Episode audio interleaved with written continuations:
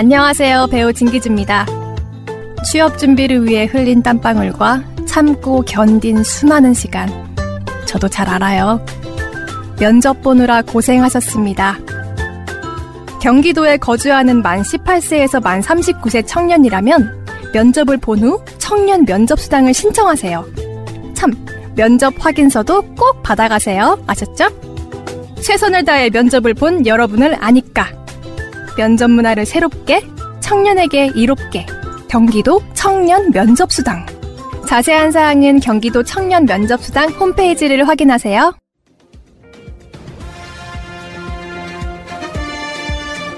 꼭 알아야 할 어제의 뉴스. 어제 윤 의원은 부친의 부동산 투기 의혹에는 여지가 있음을 시인하면서도 자신의 KDI 근무 시절 미공개 정보를 이용하는 것이란 지적에는 강하게 반발했는데요. 이재명 지사 측이나 방송인 김어준 씨 등 추가 의혹을 제기한 여권 인사들의 이름을 하나하나 거론하면서 수사 결과 무혐의가 나온다면 정치권을 떠나라고 반격했습니다. 이에 민주당 측은 적반하장이라면서 수사 대상인 윤 의원은 비판 앞에 겸손하라고 받아쳤는데요. 신현영 원내대변인은 지금 윤 의원을 향한 의혹은 누구라도 제기할 수밖에 없는 합리적 의심인데도 오히려 가짜뉴스 피해자인 양 목소리를 높이고 있다면서 같은 정치인으로서 부끄럽다고 깎아내렸습니다. 이재명 캠프의 전용기 대변인도 윤 의원 기자회견은 한편의 촌극 같다면서 본인 입으로도 의혹에 대해 변명하지 않는다면서 정치권의 비판을 야당 탄압이라고 말하는 건 모순이라고 지적했습니다. 이에 국민의힘 초선 의원들은 성명을 내고 윤 의원 거들기에 나섰는데요. 윤 의원에 대한 수사 결과가 나오는 대로 허위 비방에 가담한 민주당 대선 주자와 의원 모두 사퇴하라며 힘을 보탰습니다. 또 민주당도 똑같은 척도로 이해찬 전 대표나 세종시장의 부동산 문제도 검증하라면서 이제 가짜 뉴스와 진짜 뉴스 사이에 죽고 사는 전쟁이 시작됐다고 목소리를 높였습니다. 하지만 이준석 대표는 윤 의원을 향한 여권의 과도한 언급은 안 된다고 감싸면서도 새롭게 불거진 의혹에 대해서는 윤 의원이 해명할 부분도 있다면서 조심스러운 입장을 드러냈는데요. 대선을 앞둔 민감한 시기다 보니 당 지도부 내에서는 신중한 분위기도 감지되는 상황입니다. 평범한 노년을 살면서 인생의 황혼을 준비한 일이 이렇게 큰 평지풍파를 일으킬 줄은 몰랐습니다. 출가 외인인 딸 자식에게 이렇게 큰 상처를 주게 돼서 애비된 마음은 천갈래 만갈래 찢어집니다. 전재수, 장경태, 양이원영, 신현영, 민영배, 한준호 평생 공작 정치나 일삼으며 입으로만 개혁을 부르짖는 정치 몰입애들의 자기 고백입니다. 어떤 혐의도 발견하지 못하면 낄낄거리며 거짓 음해를 작당한 여당 의원들 모두 의원직 사퇴하십시오. 이재명 후보 당신도 사퇴하고 정치를 떠나십시오. 저는 이들의 음해에 정면으로 맞서서 제 자신을 고발합니다. 제 자신을 벌거벗겨서 조사받겠습니다. 민주당의 대선 주자를 뽑는 전국 순회 경선이 일주일 앞으로 다가왔는데요. 첫 지역은 충청권입니다. 이를 의식한 듯 이재명, 이낙연 두 후보는 대전과 세종 등 충청 지역을 돌며 당심 확보에 나섰습니다. 조성된 지 47년 된 대덕 연구개발 특구를 방문한 민주당 이재명 후보는 노후화된 특구를 재창조해 K-사이언스 수도로 탈바꿈시키겠다고 공약했습니다. 지역의 대학, 기업들과 연계해 네트워크 기반 연구단지로 재편하는 한편 문화 인프라도 확충하겠다는 겁니다. 이어 충남 도서관과 천안 아산 지역 등 가는 곳마다 처가의 고향이 충청인 점을 강조했습니다. 충청의 사위 저 이재명이 충남 천안 아산 지역의 소부장 분야에서 세계 최고 수준의 경쟁력을 갖춘 첨단 산업단지를 육성하고 조성하겠습니다.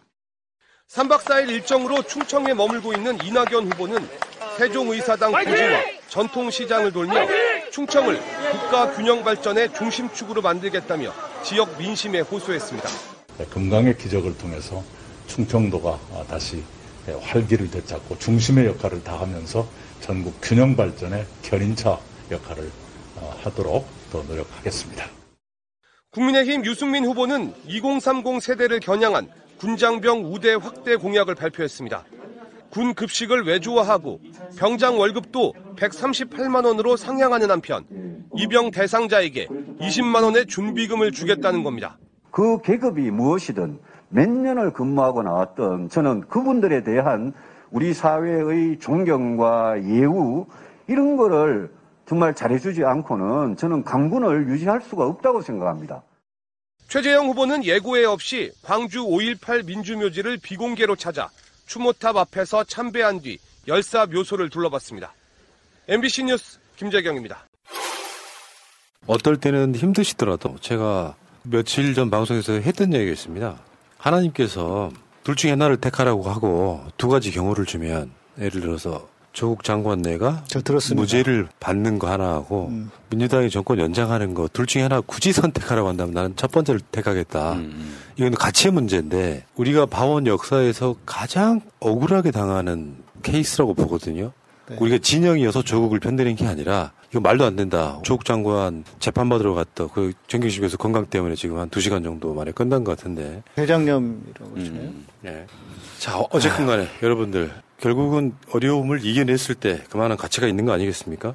그 가치에 여러분들 동참해 주시기 바랍니다. 자, 시작하겠습니다. 단 한 번도 빠짐없는 수년간의 매진으로 이제는 다른 수식어가 필요 없는 우진축산의 소찜갈비, LA갈비, 이제 그 이름만으로 고품질 갈비의 상징이 되었습니다. 할머니는 손자 손녀에게, 아들은 어머니에게 우진축산의 소찜갈비, LA갈비를 보내보세요. 02 2634에 6565 010 6277 3924 우진축사는 대기업 납품 전문업체입니다. 제도로서의 민주주의가 흔들리고 구타는 일은 이제 없습니다. 민주주의가 밥이고 밥이 민주주의가 되어야 합니다. 정규시민 부재다 13번째 방송 시작하겠습니다. 두 분 나와 계시네요. 자, 고일석 더 브리핑 기자님. 안녕하세요. 고일석입니다. 네, 어서 오십시오. 요즘 고생이 많으시더라고요. 왜요? 아니, 다른 방송에 나가서 이렇게 막 화제가 되는 방송에 나가셔가지고. 어디에? 언론을 막 도배를 하고 막. 이따가 여쭤, 여쭤볼게요. 정말? 어, 아닌 척. 맨날 이렇게 모르는 게 많지, 나에 대해서? 어, 내가 고일석을 더 잘 알아. 그리고 이 시대의 양씨. 양희삼 목사님 나오시죠. 네, 안녕하세요. 반갑습니다. 양희삼 목사님. 네, 어서 오십시오. 자, 그리고 정필승 변호사금 유사는 오늘 충주에서 재판 중입니다. 네. 뭐 생계를 제가 막아서는 안 되겠죠. 그래서 이해하시고요. 어, 표창장, 대한민국을 뒤흔든 정치검찰의 사기극. 이 책이요. 어, 일단 여기 화면에 보이시죠? 이게 지금 얼마 정도 나갔나 하고 제가 어, 포털을 봤는데 딱 이게 걸려요. 베스트셀러라고 이렇게 딱지가 어... 딱 붙더라고. 어... 네, 네, 네. 나도 몰랐네. 네, 시민들의 관심이죠. 예, 어. 지금 그 항소심 그렇게 나와서 실은 딱 끝날 줄 알았는데 잘 나간답니다. 물어보니까 그 출판사 대표님이 막 걱정하다가 입이 찢어질 정도는 아니지만 마음 좀 안심하고 그, 있어요. 왜냐하면 이게 어떤 돈 벌기 위한 작업이 아니라 진실을 알리는 작업인데 네. 제가 어제 팟캐스트로 나가는 우리 방송에 윤희숙 보도를 언론사들이 어떻게 했는지 MBC, KBS, SBS, JTBC, YTN 연합뉴스를 전부 다 똑같은 뉴스를 음. 그, 그 방송에 이제 꼭 알아야 할 어제의 뉴스에 집어넣어 봤거든요. 네. 그 중에 제일 악질이 SBS야. 아. 그러니까 주로 윤희숙 shield를 가더라고. 아. 음. 그런 걸 보면서 참 언론이라는 게 알면서도 거짓말하고 몰라서도 보도를 못하고. 그럼 언론이 왜 필요합니까? 대한민국 사회에 건전한 사회에 언론이 필요한데 가짜뉴스 쏟아내가지고 피해자만 양산하고 뭐 이런 짓들을 하고 있기 때문에 저는 제가 봤을 때 이런 책들이 좀 많이 나가주면 좋겠고요. 감사합니다. 어, 네. 잘 나가고 있어서 또 감사 인사를 좀 드리고 싶고요. 음. 또 관심 가져주셔서 정말 감사합니다. 잊지 않으셨죠? 하트를 꼭 눌러주세요. 오늘도 감사합니다. 그리고 우리 방송의 늘 주제죠. 사실 정규신 무죄다에는 숨어 있는 주제가 있죠. 검찰 개혁일 것 같고. 네. 그렇죠. 예. 근데 아까 제가 그 화제라고 한 게 추미애 장관하고의 그 방송이 있잖아요. 예, 예, 예. 거기 이제 추미애 장관이 터트린 일종의 폭탄 하나. 예, 아, 그것 때문에 고생한다고? 아니 고생하는 게 아니라 예. 화제가 되는 아, 방송에 예. 나가서서 아. 어, 제가 한번 다시 한번 들어보고 싶었어요. 그 방송의 요약이랄까 이런 느낌인데 실제로 그 뭐 김종민 의원의 인사청 청탁건이라든지 예. 그런 이야기를 하셨잖아요. 예. 뭐 추미애 장관이 거짓말 하실 분은 아니고. 예. 그러니까 그 전체적인 맥락을 좀 쉽게 설명 좀 해줘 보세요. 그러니까 이제 그게 어 12월 2일에 있었던 일이고요. 예. 그리고 12월 1일에 그 고기영 차관 그 당시 법무부 차관이 그 실질적으로 그 징계위원회 위원장이 돼야지 되는데 그 차관이 위원장을 하면은 오해를 살 수가 있으니까 민간인이 하는 게 좋겠다 그래서 그 정한중 외대 교수를 위원장으로 해놓고 그렇게 이제 구성을 해놓고 네. 이제 날짜만 기다리고 있던 중인데 갑자기 고기영 차관이 사표를 낸 거예요. 네. 당연직 위원인데 가뜩이나 그때 그랬죠. 또 어. 또그 민간 위원들이 다 잠적을 하고 안 나오고 도망가고 연락 두절되고 이- 이래 가지고 구성 자체가 막 위태로 위태로울 때였어요. 근데 차관이 그만두니까 엄청나게 이 음. 추미애 장관은 큰 타격이죠. 완전 뒷방 맞은 거지. 네. 근데 그 다음 날 다음 날 출근하니까 그 김욱준 1차 장 검사 서울중앙지검 1차 장 검사가 수사 외압이 외압 때문에 못 견디겠다. 이 검찰의 중립성이 저기 허물어지고 있다. 이런 식으로 문자를 돌리고 사표를 낸다고 문자를 돌린 거예요. 그분이 이제 소위 박상천 씨 사위? 예. 어. 소위가 아니라 진짜. 아, 그러네. 소위를 붙일 필요가 없네. 예, 그래가지고 이제 이게 뭔 일이냐. 그 처음에는 단순히 그냥 또라이 차장. 근데 그때- 그때는 또라이. 그 김욱준 1차장 검사가 이성윤 지검장의 뭐 신복을 제일 믿을 만한 그런 차장 검사 1차장이기도 하고 차장- 제일 그 오른팔 같은 입장이었기 때문에 좀, 좀 놀랐죠. 그 자체가 이성윤 지검장의 힘이 빠지는 일이 되니까. 그래서 이제 알아보니까 이놈이 야, 이 사람이 자꾸 마음을 이렇게 밖으로 드러내세요. 이분이 그 전날, 어. 그러니까 12월 1일이죠. 고기영 차관 그 사표 낸 날 밤에 1, 2, 3차장하고 그 1, 2차장인지 3차장까지 갔는지 모르겠는데 원래는 다 가자 그랬는데 몇 명 빠져가지고 1, 2차장 플러스 알파 이렇게 해서 이성윤 지검장의 집을 찾아가서 명분은 윤석열을 그만두게 해야 되는데 안 그만둘 것 같으니까 우리가 동반 사퇴를 우리가 먼저 사퇴를 하자 이렇게 얘기를 한 거예요. 음. 그 이성윤 지검장이 기가 막히지 왜 그만두냐 내가 지금 할 일, 할 일이 지천인데 어. 산더미인데 그리고 이제 딱 거부를 했어요. 그랬더니 그 다음에 아침에 이렇게 그 지검장의 외압이 있다는 식으로 언프를 하고 사표 내겠다고 얘기를 한, 얘기를 한 거예요. 그러니까 이거 항명인 거지. 그래가지고 추미애 장관이 당장 사표 받아와. 내가, 내가 바로 사인할 테니까. 근데 안, 안 올, 오후가 돼도 사표가 안 올라오더라는 거예요. 어, 네. 뭐 이런 놈이 다 있어요. 그래고 이제. 어, 언플만 하고. 네. 어. 그, 이제 시켜가지고 내가 그거 사인, 그 도장 찍고 퇴근할 거니까 퇴근 전까지 가져오라 그래. 그래서 6시 거의 임박해서 올라왔대요, 사표가. 그래서 땅 도장 찍고 이제 퇴근한 거죠. 낙장불입 이러면서. 그런데 그때 이제 그 조금 있다가 김종민 의원이 이제 직접 했는지 뭐 보좌관 통해서 했는지 이렇게 연락이 온 거예요. 그 원래 그러니까 이성윤 지검장과 잘 통하는 오른팔이고 꼭 있어야지 되고 자기가 어 자의로 사표를 낸 게 아니라 압력을 받아서 사표를 냈다고 하니 선처해 주시면 좋겠다. 뭐 이런 메시지가 온 거예요. 뭔 소리야? 내가 알아보니까 그런 거 아니던데? 하고도 이제 노 한 거예요. 근데 이제 중요한 거는 그노 해버렸, 해버렸으면 그만인데 그 정도 얘기할 수 있다 이거예요. 그죠? 그러니까 특히 이제 김종민, 그러니까 실제로는 지금 많이 부딪히고 있지만 추미애 장관도 김종민 의원이 굉장히 열심히 한 건 사실이고 그다음에 그 자기 직접 그렇게 표현도 아마 방송에서 그때 추미애 TV에서 하셨던 것들 많이 의지했다. 그래서 그렇게 자주 연락을 주고받는 사이였고 그런 그 중에는 꼭 청탁이 아니더라도 뭐 김종민 의원이 주장하는 대로 인사와 관련된 정보를 뭐 얘기를 한다든가 이런 것도 있을 수 있. 그 정도 거기까지만 끝났으면은 그렇게 이해를 할 수가 있는 거예요. 근데 계속 전화를 하는 거야, 계속. 밤 12시까지. 그래서 안 된다는데. 그, 그러니까 그 사안으로 소위 말하는 그 인사와 관련한 사안으로 네 번이나 전화를 하신 겁니까? 네. 아니면은 한 번은 인사였고 나머지는 그것도 말이 안 되긴 하지. 아니, 그러니까 그게 주로, 아니, 하여튼 그거는 네. 다 이제 얘기를 이렇게 저렇게, 그거까지는 뭐, 장관님이 나중에 직접 하시면 모를 것 같은 이런저런 이제 한 거죠. 그러니까 이제 지금, 와- 지금의 장관, 그러니까 추미애 장관이 그 얘기를 하는 이유는 김종민 의원이 청탁했다 안 했다 이게 중요한 게 아니라 얘기대로 그 당시에는 몰랐을 수 있다. 네. 12월 2일 날 전화를 할 때는 그때는 뭐 그러니까 이제 김욱준 차장이 이승현 지검장 그 전날 찾아가서 그랬다는 걸 그 당시 전화할 당시에는 모를 수 있어요. 또 그 바로 다음 날이면 알 수 있는 거 아니냐. 그러면 그것이 완전히 이 검찰 개혁이라는 큰 아젠다에 조국 장관은 저기 짓밟히고 있고 추미애 장관이 계속 시달리고 있는 가운데 윤석열 징계라는 본건으로 들어가는데 진짜 칼로 찌르, 찌르고 들어가는 순간에 차관이 빠지고 그다음에 이성윤 지검장을 물귀신 작전으로 빼려고 한 거예요. 그러니까 추미애 장관이 그나마 지탱할 수 있는 두 개의 포스트를 동시에 빼려고 한 거야. 그건 딱 보이는 거잖아요. 그러면 그 구도를 알아야지. 그죠? 당연히 알았을 거 아니야. 법사위 위원이기도 했는데. 네. 근데 왜 이제 와서 지금 와서 마치 아무것도 몰랐던 것처럼 네. 단지 김욱준을 김욱준이라는 실체를 실제 인물을 만났다 안 만났다 안다 모른다 이것만 가지고 얘기하느냐. 아니 그 그건 하여튼 따지기 싫고 싫고 그 당시에 얼마나 이게 위기였고 그들의 공격이 거셌는지 지금이라도 좀 인식을 하라는 게 추미애 장관의 메시지예요. 그랬나? 네. 아, 그러니까 일단 그 말씀 중에 김묵준도 그렇고요.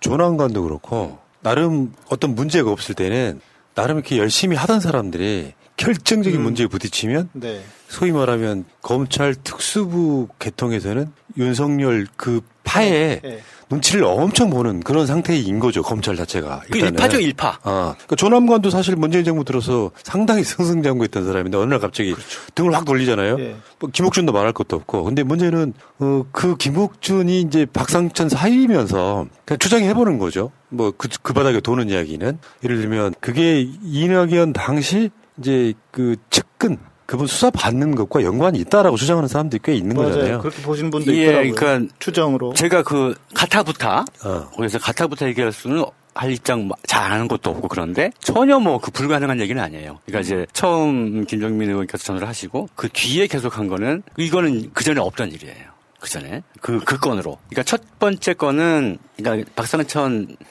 박상천 지금 살아계신지 안 살아계신지 모르겠다. 그 장모, 장모가 그렇게 사위를, 얘는 꼭 그 검찰총장을 키워야 된다. 음. 이, 이, 이, 집념을 가지고 있던 분이에요. 유명해, 유명해. 그러니까 우리 민주당에서 박상천만 해도 거의 거목이나 마찬가지니까. DJ 시절 법무부 장관이고 하여튼, 그러니까 뭐, 그 우산 그림자가 넓죠. 음. 넓어서 다 알아. 그, 그런 거를. 그러니까 이제 그, 그 김종민 의원도 실제로 하여튼 그 그쪽 계통에서 처음 연락 받은 거예요. 그러니까 제일 제일 김 김욱준 장모의 입장에서는 그 추미애 장관이랑 제일 자통하는 사람이 김종민 의원이니까 김종민 음. 의원 쪽으로 먼저 얘기를 한 거예요. 근데 안 됐잖아. 네. 그냥 다른 경로를 통해서 또, 또 했는데 어. 그도 역시 그 알파가 되는 누군가도 역시 이제 추미애 장관이 제일 제일 잘 통하는 사람이 김종민 의원이니까 예, 예, 예. 김종민 의원 통해서 계속 또 푸시를 한 거예요. 음. 그러니까 그 알파가 누구냐. 음. 에 대해서 여러 가지 생각을 할 수가 있는 거죠. 그리고 어, 박상천 전 의원, 그 김우준 차장 장인과 관련된 사람이겠죠, 아무래도. 2015년에 사망하셨네요. 그, 그 그런 것 네. 같아요. 알겠습니다. 더 이상은 나가지 않겠습니다. 이게 다 추정일 뿐이니까. 다만 미스테리죠. 그 그렇죠. 타이밍에 김욱준에 대해서 이제 뭔가 사표를 반려를 하려고 했을까? 그러니까 이제 두 가지인데 이따가 얘기할 부산대 건도 그렇고요. 네. 그러니까 김은혜 이름도 지금 하도 미우니까 이름도 잊어버린다. 김은혜, 유은혜. 아, 유은혜. 응. 지금 아까 김욱준이라든가 조남관이라든가 이런 검사들이 우리 편인 줄 알았는데 아니었잖아요. 그러니까 그들은 원래 우리 편이 아니었죠. 그래서 그건 차라리 그럴 수 있다고 생각을 아, 뭐 하여튼 타격이 크지 않아요. 그다음에 지금 우리 공군 참모총장, 육군 참모총장, 초대 참모총장이 다 저쪽으로 가고 뭐 이랬죠. 그죠? 맞습니다. 그런 일이 한두 번이 아니지 않습니까? 그러니까 원래 우리 편이 없는 거예요. 이, 이 기득권에는. 군인들이 원래 또 네. 그렇습니다. 네. 원래 우리 편이 네. 없다. 검찰이나 군이나 하여튼 우리가 기득권이라고 할 수 있는 우리 편이 없다는 거를 다시 한번 뼈저리게 느껴야지 되는데 우리 편에도 우리 편이 사실 없는 거예요, 지금. 그게 제일, 그게 제일 문제가. 그 얘기를 추미애 장관은 그 얘기를 하고 싶은 거예요. 그 우리 추미애 대표가 외로운 싸움을 하고 있는 건 지금도 여전히 그렇다 이런 말씀 드리고요. 확실한 것은 마지막으로 어, 김욱준 중앙지검 1차장 검사가 12월 2일 날 사표를 쓰고요. 네. 12월 4일 날 이낙연 최측근 신분 사망하는 사건이 일어나거든요. 그러니까 음. 이 타임라인으로 보면은 그 일각에서 제기하고 있는 그 썰이 네. 어느 정도 개연성을 갖는다. 그러니까요. 그러니까 그 김종민 의원의 이제 그 김욱준 사표 반려 그 로비가 연관성 있어 보인다 이런 것이 있거든요. 근데 이 이야기는 이, 이 국면에 좀 적절하지는 않은 것 같아서 여기까지만 하겠습니다. 네. 근데 그것도 하여튼 관계가 없진 않아요. 그러니까 4차장, 처음에 4차장으로 들어갔는데 제일 막내 차장인 거죠. 차장 검사 중에. 그때부터 그 오티머스 건을 김욱준 차장이 계속 쥐고 있던 건 맞아요. 음. 그리고 1차장까지 올라오면서 1차장이면 제일 선임 차장이잖아요. 그때까지도 그 사건을 가지고 왔고 실제로 그때 이제 몽땅 어 가령 뭐 장모 건이라든가 하여튼 윤석열 관련 사건들을 총체적으로 서울지검이 중앙지검이 맡고 있고 그 1, 1차장이 사실은 총괄하고 있었는데 수사를 안 한 거야. 근데 딱 옵티머스 것만 열심히 수사를 하고 있던 거예요. 그건 확실해. 네. 네. 자, 알겠습니다. 모든 질병의 발병 원인은 면역력 저하입니다. 식약처로부터 첨단 바이오 의약품 제조 허가를 얻은 면역세포 치료제 연구회사 노보셀 바이오 면역세포 연구팀이 3년간의 연구 끝에 개발한 NK 플러스 면역 증강에 도움을 주는 NK 플러스 NK 플러스는 면역력 증진에 도움이 되는 비타민 B1, B2, B6 등 멀티비타민과 아연, 마그네슘, 망간, 판토텐산, 나이아신, 보조 첨가제로 브라질산 타이보 고농축 추출물을 가장 이상적으로 배합한 기능성 식품입니다. 전 세계 수출을 목적으로 개발된 제품입니다. 최강의 면역력 NK 플러스 하루 두 알 온 가족이 함께 복용하세요. 검색창에 NK 플러스를 검색하세요. NK 타이보 관계회사 첨단 바이오 의약품 제조사 노보셀 바이오 조민 씨 관련해서 입학 취소한 부산대 이 결정에 대해서 하루 만에 20만이 넘었고 지금 현재는 30만을 넘기고 있거든요. 넘었어요. 넘어 네. 오전에 오전에 넘었어요. 근데 전 이렇게 봅니다. 이거를 어떤 진영의 논리로만 이야기하면 사실상 조민 씨한테 도움이 안 됩니다. 예를 들어서 일반적인 보수적인 사람, 솔직히 말씀드리면 현실적으로 지금 빈입김 부익부의 시대에 뭐 조국 장관이 뭐 일부한테 이렇게 비판을 받았던 지점도 일 수도 있는데 조민 씨 건으로 만약에 입학 취소가 된다면 가장 찔릴 사람들은 전 제가 봤을 때 저쪽 보수 쪽 사람들이라고 일단 보거든요. 상대적으로 스펙을 되게 많이 쌓았을 것이고 왜 우리가 그 로스쿨도 비판했던 지점이 그거 아니에요.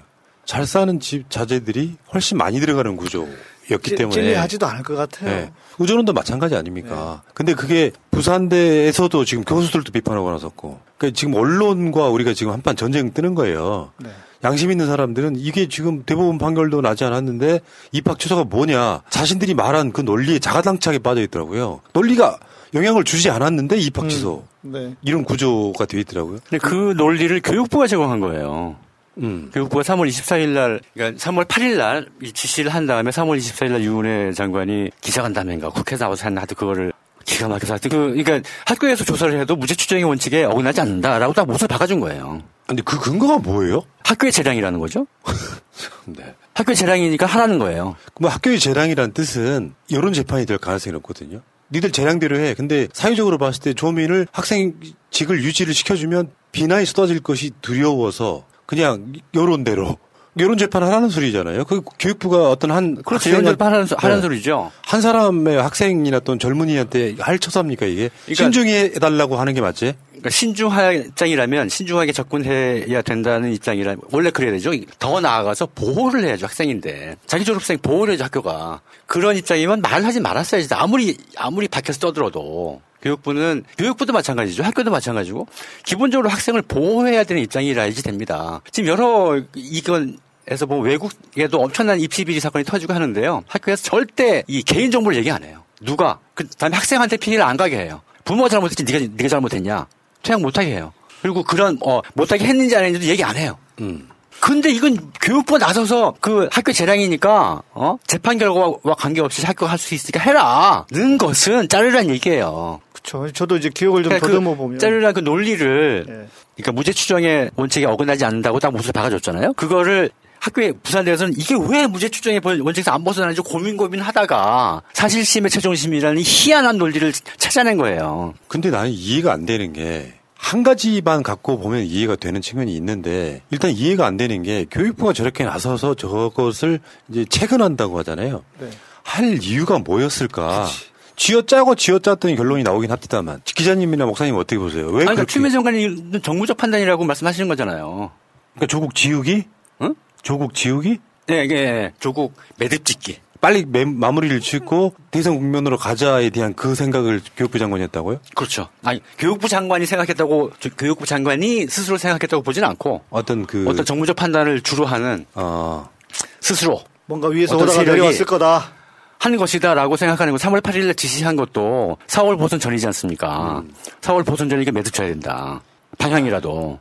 라는 압력에 의해서 유은혜 교수가, 아, 유은혜 장관이 했다, 했고요, 사실. 그렇게 했고. 지금 시점에서, 지금 시점에서 강행한 거거든요? 이 부산대 지금 차정인 총장, 차정인 총장이 집중적으로 욕을 먹고 있지 않습니까? 다, 그러니까 다행이랄까? 다행히 유은혜 장관으로 타겟이 실질적으로 타겟이 되어야 될 사람이 하게 돌아와서 저는 다행이라고 보는데 차정인 총장은 그러니까 이번 국면에서는 이것을 주도한 게 맞아요.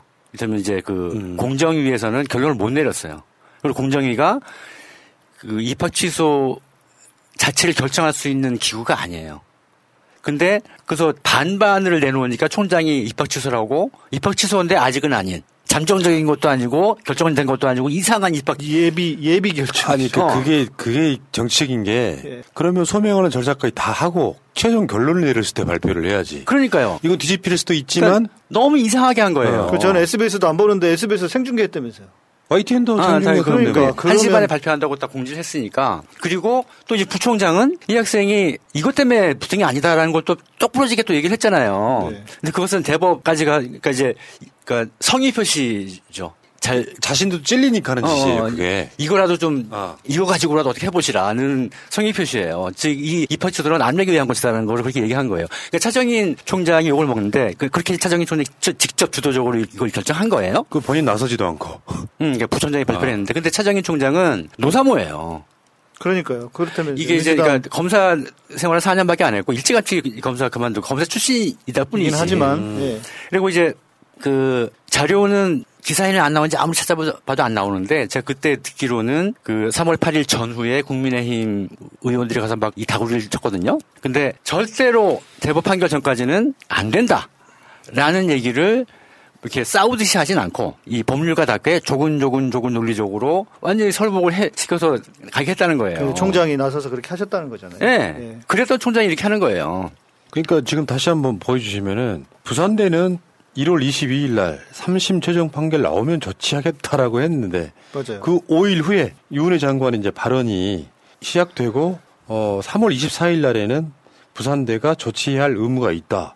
그러니까 최근이잖아요, 최근. 나 이게 나 이게 이 구조가 난 너무 아이러니까 그래서 저도 저때 뉴스를 봤을 때, 어, 이게 뭐지? 갸우뚱해지더라고요. 아니, 교육부 장관이 저쪽 당 장관인가? 싶은 생각이 들 정도로 왜 그러지? 이게 이제 재판과 관계없이 학교가 처리할 수 있죠, 원론적으로는. 그 전제는 뭐냐 하면 이유 여하를 학교가 판단할 수 있을 때예요. 이 표창장이 지- 표창장의 그치. 진위 여부를 학교가 판단할 수 있을 때 처리할 수 있죠. 당연히 그렇게 해야지. 예를 들어서 자꾸 정유라랑 비교를 하는데요. 정유라는 너무나 명확하거든. 원선 될 때는 없던 메달을 들고 와가지고 과시를 하고 그것도 입학처장이 들고 끌- 끌고 와서 한 거예요. 이건 뭐 수사도 필요 없고 재판도 필요 없는 거 아니에요. 그래서 학교가 바로 판단한 거예요. 바로 입학 취소한 건데 이거는 그 경우가 아니지. 그러니까 지금 조국 장관 정경심 교수도 이 사모펀드 권력형 비리를 시작했던 게 뭔가 이상한 쪽으로 꽂혀가지고 지금 감옥 처리 중인 거고 조민 씨 같은 경우는 입학에 전혀 영향을 주지 않았고 심지어 성적은 우수했는데 그 영향을 주지 않았다고 말하면서도 입학은 취소야. 이게 논리적으로는 말이 안 되는 거죠. 그래도 이제 그 주민 장관이 어저께 그저께 아침에 또 글을 올리지 않았습니까? 그건 저- 정말 그 글 고마웠는데요. 제가 이제 아니 그러니까 직접 올리신 거예요. 직접 직접 쓰신 거예요. 근데 이제 그, 막 정무적 판단이라는 것이 신, 이건 이제 괴물이, 그 괴물이 이미, 이미 그 정무적 판단을 내리고자 하는 그들이 괴물이 돼 있다, 이거는. 그래가지고 3월 8일 조치도 이건 말도 안 되는 거였는데, 이 입학 취- 취소는 진짜 말이 안 되는 것이고, 그 다음에 이들이 계속 이런 식으로, 그러니까 이 이번 입학 취소의 의미는 뭐냐 하면 대법에 주는 사인이라는 거예요. 대법원에서 살필 게 많거든. 응? 그러니까 그 대법원에서 살펴야 할 것들을 조목조목 또 추미장을 짚었어요. 그 법률 용어들 우리 잘 모르. 그럼 그 이렇게 법- 대법원에서 다룰 게 많은데 이거는 뭐냐면 제일 중요한 조민 조민 양은 처리했으니까 대법원에서 더 살필 거 없다 이제 그냥 원심대로 해라. 그렇죠. 빨리 빨리 해라. 빨리 빨리 해서 대선 전까지 매듭 지어라. 대선 전까지 대선 전까지 조금 날려버려가지고 우리 진영 이- 저 부담되지 않게 하라는 사인이라는 거예요. 그러니까 그렇게 보지 않을 수가 없는 상황이죠. 여러 여러 가지로 볼 때. 아, 그러니까 저도 저 이제 아까 올려드렸던 그 뉴스 봤을 때 왜, 뭐지 이런 생각이 들었는데. 그러니까 좀 최대한 그 뭐 장관 입장이라든지 쪽 입장에 생각해 보자면 실제로 뭐 그 민주당도 한 3선 이상쯤 되면 다 조중동만 본대요. 조중동 많은 아니겠지만. 그러니까 정치인들이 우리 지금 우리 새날을 보시는 시청자분들보다도 정치 사안에 대한 이해도도 낮고 훨씬 더 어, 그렇다는 이야기를 저도 여러 번 여러 차례 들었는데 그래서 혹시 잘 모르고 우리보다 훨씬 더 잘 모르고 언론에서 보도하는 것에 대해서 그런가 보다 하면서 나름 동조하면서 그런 결정을 한 것인가? 뭐 기본적으로 그게 베이스겠죠. 그렇죠, 예, 그렇죠. 이 사실에 대해서 파악이 전혀 안 돼 있는 거죠. 이 사람들이. 조, 조국 내가 뭐 진짜로 무슨 일이 있는 거 아니야? 음, 그렇게 생각하니까 그 유죄- 언론에 의해서 일종의 세뇌되는 네, 유죄 추정을 가지고 있고. 그런 게 아닐까라고 하는 것 하나 그 그러면서 그 기자님 말씀해 주신 정무적 판단. 이 정무적 판단이라고 하는 것의 근거가 도대체 뭘까? 어, 뭐 중도층에서 뭐 중도층에 그러니까 그 근거는 결국 가짜 뉴스에 기반한 어 정무적 판단의 근거인 거잖아요. 사실도 아니, 그러니까 아니고 정무적 판단이라는 게 그런 거잖아요. 그냥 골치 아플 수 있는 거. 음. 제일 골치 지금 우리가 우리는 끄떡없지만 소위 말하는 고위 정치인들의 사고 방식으로는 제일 골치 아픈 게 박근혜 사면이에요. 음. 이낙연 대표가 사면 얘기한 이게 정무적 판단인 거죠. 그 무슨 뭐, 뭐 국민통합의 원대한 그렇죠, 뭐 그런 그렇죠. 뭐 합법적인 거 아니고. 네, 그런 그렇죠. 것들이에요. 정무적 판단이라는 게. 즉, 네. 정무적 판단의 배경은 뭐냐 하면, 이 구조는 뭐냐면, 우리 지지자들이 바라는 건 이건데, 음. 그대로 가면 우리가 피곤해지니까. 조중동도, 언론도 그렇죠. 날리고 저쪽도 날리고 했더니 그거 어떻게 감당하느냐. 그러니까 지지자들이 바라는 반대쪽으로 매듭을 지어버리자는 게 주로 정무적 판단이에요. 그렇죠. 그러면 저는 궁금한 게 이거예요. 그러면 진짜로 조민 양을 입학 취소시켜도 된, 된다고 생각한 사람들이냐는 거지. 네, 그렇게 생각하는 거죠. 그래야 된다고 생각하는 거죠. 그러니까 그렇게 그런 어. 합리적인 추정이 가능하다는 거죠. 네. 그 어떤 맥락이나 이유를 보면 네. 어쨌건 지금 그 웹툰 하나를 보겠습니다. 굉장히 이해가 쉽게 지금 하나 만들어 놓으셨던데 입학 취소 이후 초간단 정리. 그러니까 부산대는요 표창장의 평가 대상이 아님 입학 사정을 방해하지 않았다라고 이야기를 했는데 법원은 교육기관의 입학 사정을 방해했다 업무 방해죄로 지금 저렇게 된 거잖아요. 결론은 법원과 부산대의 말은 완전히 모순되는데 부산대는 자기들이 한 말은 입학 사정을 방해하지 않았다고 해놓고 결정은 법원의 결정을 가져와서 입학 취소를 시키는 증거도 없고 입시 반영도 안 되는 지방대 봉사 표창장 위조했다고 징역 4년, 입학 취소. 그러나 증거도 있는 언론 사주나 나 전 대표 나경원의 자녀 입시 비리 의혹은 검찰이 기소조차 안 함. 참 공정하지라고 이렇게 하셨는데요. 어, 이, 그러니까 이게 어떻게 보면 그 우리 고일숙 기자님이 쓴 책이랑 맥락이 같아요. 부산대 사기극이죠. 그렇죠. 예. 근데 그걸 누가 사주했냐는 두 번째 문제고 부산대 자체가 말도 안 되는 결정을 내림으로써 그 하루 만에 20만 명 돌파하는 정도의 분노를 지금 일으키고 있다라고 저는 보거든요. 그러니까 근데 저거는 아까도 말씀드렸지만 의미가 있는 것이요. 오늘 변호사님 나오시면 좀 여쭤보려고 그랬는데 뭐 다음 주에 여쭤보죠. 저게 부산대 저 입장이 갑자기 새로 나온 게 아니에요. 제 1심 때부터 임했던 부산대 교수는 일관되게 저렇게 얘기했어요. 책 보세요. 일관되게 저렇게 얘기했어요. 그 재판 때도. 네. 그걸 무시하고 영향 줬다 이거야. 이 판사는. 이것이 대법원 심리에서 심리 대상이 되는지 좀 궁금해요. 그거를 재확인, 그러니까 부산대는 부산대 교수들이 나와서 증언한 내용을 학교 차원에서 재확인해 준 거예요. 재판부가 부인한 이런 재판이 어딨어. 이, 이 재판이 얼마나 개판인지를 부총장이 얘기를, 해, 부산대가 얘기를 해준 거예요. 그러니까요. 실질적으로 뭐 조국 장관의 가족은 그런 거예요. 니들이 죄는 없는 것처럼 보이나 걸렸으니까 유죄. 그거예요, 그거. 걸렸으니까 유죄. 그러니까 유죄를 만들기 위해서 교수들은 자기 직접 교수들도 뭐 총장 부총장도 아니야 직접 시- 전역을 했던 심사했던 교수들이 아니라는데 어 자기가 아, 그 자기 기억도 안 나고 봤다며 동양대 표창장 봉사 열 자밖에 없, 없고 내용도 모르고 예. 영향 안 미쳤다고 얘기를 하는데도 하는데도 악착같이 영향을 줬다고 판결 내린 거예요. 알겠습니다. 자, 어쨌건 지금 이제는 고려대까지 가고 있어요. 고려대는 어떻게 할 건지 이게 한 가족의 도륙 과정이 아닌 뭐냐. 최근에 이제 그 중에서 가장 악질 하나를 제가 잠깐만 소환할게요. 서민 이름도 같아 조민이랑 조국 딸 조민은 왜 기소 안 하냐. 음. 이러고 자빠졌어요. 오죽하면 내가 그 포털 댓글에 서민아 이제 제발 그만해라. 어떤 정치적 편의 정치적인 뭐 아무것도 모르는 자가 이 자가 페이스북에 글 하나 쓰면 그게 포털을 도배하는 이런 상태까지 가야 됩니까? 100번 양보해가지고요. 조국과 정경심 교수는 그냥, 그냥 그래도 어떤 정치적 희생양이라고 할 수 있지만 그 딸까지 기소까지 해라. 왜 수사 안 하냐 이렇게 이야기하고 자빠져 있는 게 저 사람들이에요. 근데 그 사람들 전체가 보면 조민보다 더 했으면 더 했지 덜 했을 사람들이 아니잖아요. 같은 같은 죄를 물어서 뭔가를 한다면 말이죠. 그거잖아요. 속담회처럼 똥 묻은 개가 겨 묻은 게 난, 뭐, 나무라는 격이죠. 이건 뭐 마땅히 표현할 형용사가 없는데요. 어제 자료 이제 주시 저는 얘기만 듣고 자료를 봤는데 잠깐 보고 이건 너무 너무 가혹하다는 건 너무 좋은 말이고 너무 야비하고 하여튼 너무 심해서 못 보겠더라고요. 어떻게 이럴 수가 있어. 아니 그러니까 이게 이게 만약에요. 지금 같은 민주주의 국가가 아니고 예전에 저 근대 이전의 국가로 가면요. 가족 모아놓고 그냥 몰살시키는 거예요. 네. 그리고 이제 안타까운 건 그거잖아요. 만약에 정부가 지금 뭐 저쪽에 당이다. 그리고 뭐 여당도 그 뭐 여당도 그 의석수가 너무 작다. 바뀌어 있는 상황이다라면 모르겠는데 그런 상황도 아닌데 정권도 우리가 갖고 예. 있고 역차별 당하는 건지 반격을 당하는 건지 네. 그 사이에 열심히 싸우라고 이렇게 총칼로 무장을 시켜줬더니 안 싸우고 있고 여러 이런 것들이 우리 좀 분노하게 하는 거죠. 그러니까 추미애 장관이 그 점도 지적을 했어요. 어제 어제 그, 그저께 그래서 이게 딱 짜여진 채로 진행되는 수사 기소 수사 기소 재판에서 여당이 우리 쪽 진영이 아이 돈 케어 하는 난 모르겠다 하는 자세는 음. 그것도 사인이라는 거예요. 마음대로 해라. 그렇죠. 네 하고 싶은 대로 해라. 뭐라고 안 그러겠다. 재판부에게 이제 여기서 조국 장군의 가족이 사실상 도륙당하는 게 조국 정경심 부부와 자녀들한테만 있는 일이 아니라 실제로 조국 장관 동생 웅동원 관련해서 네, 네. 이게 일종의 법원의 트렌드처럼 음. 예를 들면 법원이 그렇게 판결을 내리고 부산대가 그렇게 결정하듯이 그리고 교육계에서는 고려대로 향하듯이 재판도 영향을 주고 있어요 지금. 예, 그렇게 갈 영향이 그래서 2심에서 그냥 더 그냥 뒤집어졌어요 지금. 네, 늘어나 버렸잖아요. 3년으로. 씨를 말려야 되겠다는 의지가 나오는 거예요. 다시만 건드렸으니까 씨를 말려야 된다 이거. 어. 여기는 또 이런 것도 있거든요. 내로남불 프레임이 작동하고 있는 거예요. 민주당 이들이 깨끗해? 그러면서 조국 장관의 가족을 샘플 삼아가지고 걸렸으니까 완전히, 완전히 아작을 내고 있는 거거든요. 네, 네, 네. 네. 도저히 한 것도 못하게.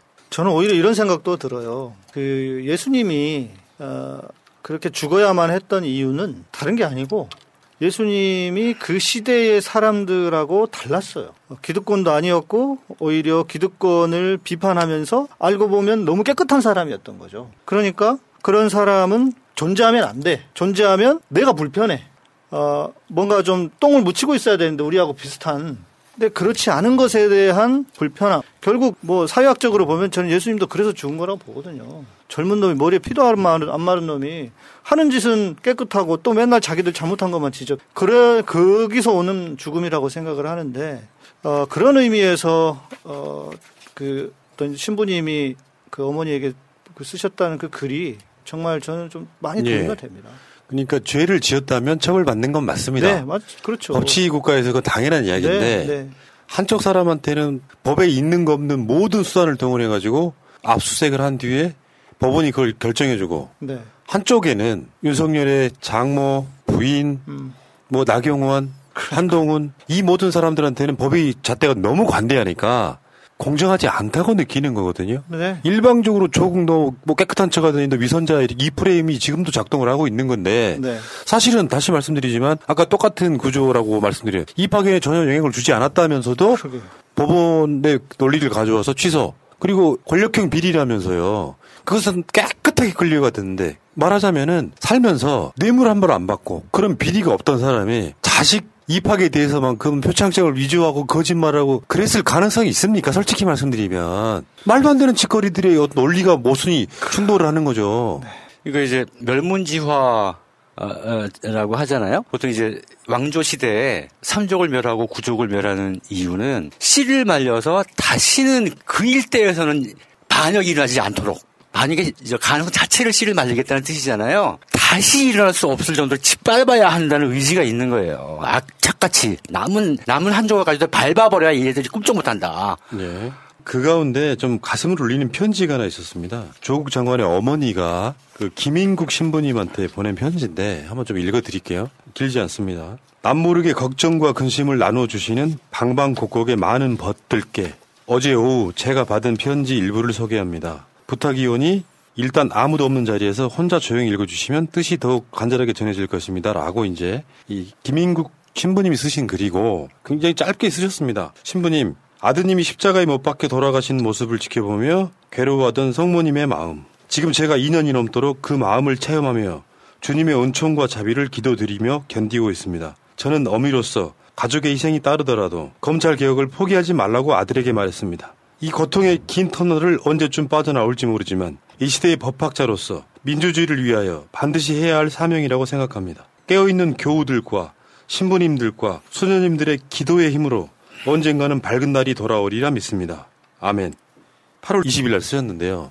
어, 이런 어머니였기 때문에 조국이라고 하는 장관이 나온 것 같은 그런 느낌이 들죠. 네. 어머니가 이런 이 맥락을 정확히 알고 계시다는 게 저는 굉장히 슬프고 감동스럽네요. 자기 아들도 지금 두 사람이나 지금 한, 한 명은 지금 이제 2심에 뒤집혀가지고 또 다시 수감되고 다시 수감됐고요. 며느리는 지금 수감 중이고 아들은 지금 거의 매주 재판을 받으러 나가야 되고 언론에서는 계속 위선자라고 도배를 하고 선녀는 입학이 취소됐고요. 저는 역사가 반복되고 있는 게 아닌가 싶어요. 독립운동을 독립운동을 하고 있는 이 시대에 독립운동을 하고 계시는 집안이 아닌가. 실제로 뭐 우리가 다 잘 알듯이 뭐 유명한 독립운동가 집안이었는데 크게 보면은 박해. 크게 보면은 종교에서는 박해 박해의 수준이죠. 네, 예. 네, 크게 보면 그 독립운동의 자손 후손으로서 니네들이 뭔데 나서서 우리의 이익을 건드려라고 하는 거에 대한 어, 처단, 처형. 음, 그런 거죠.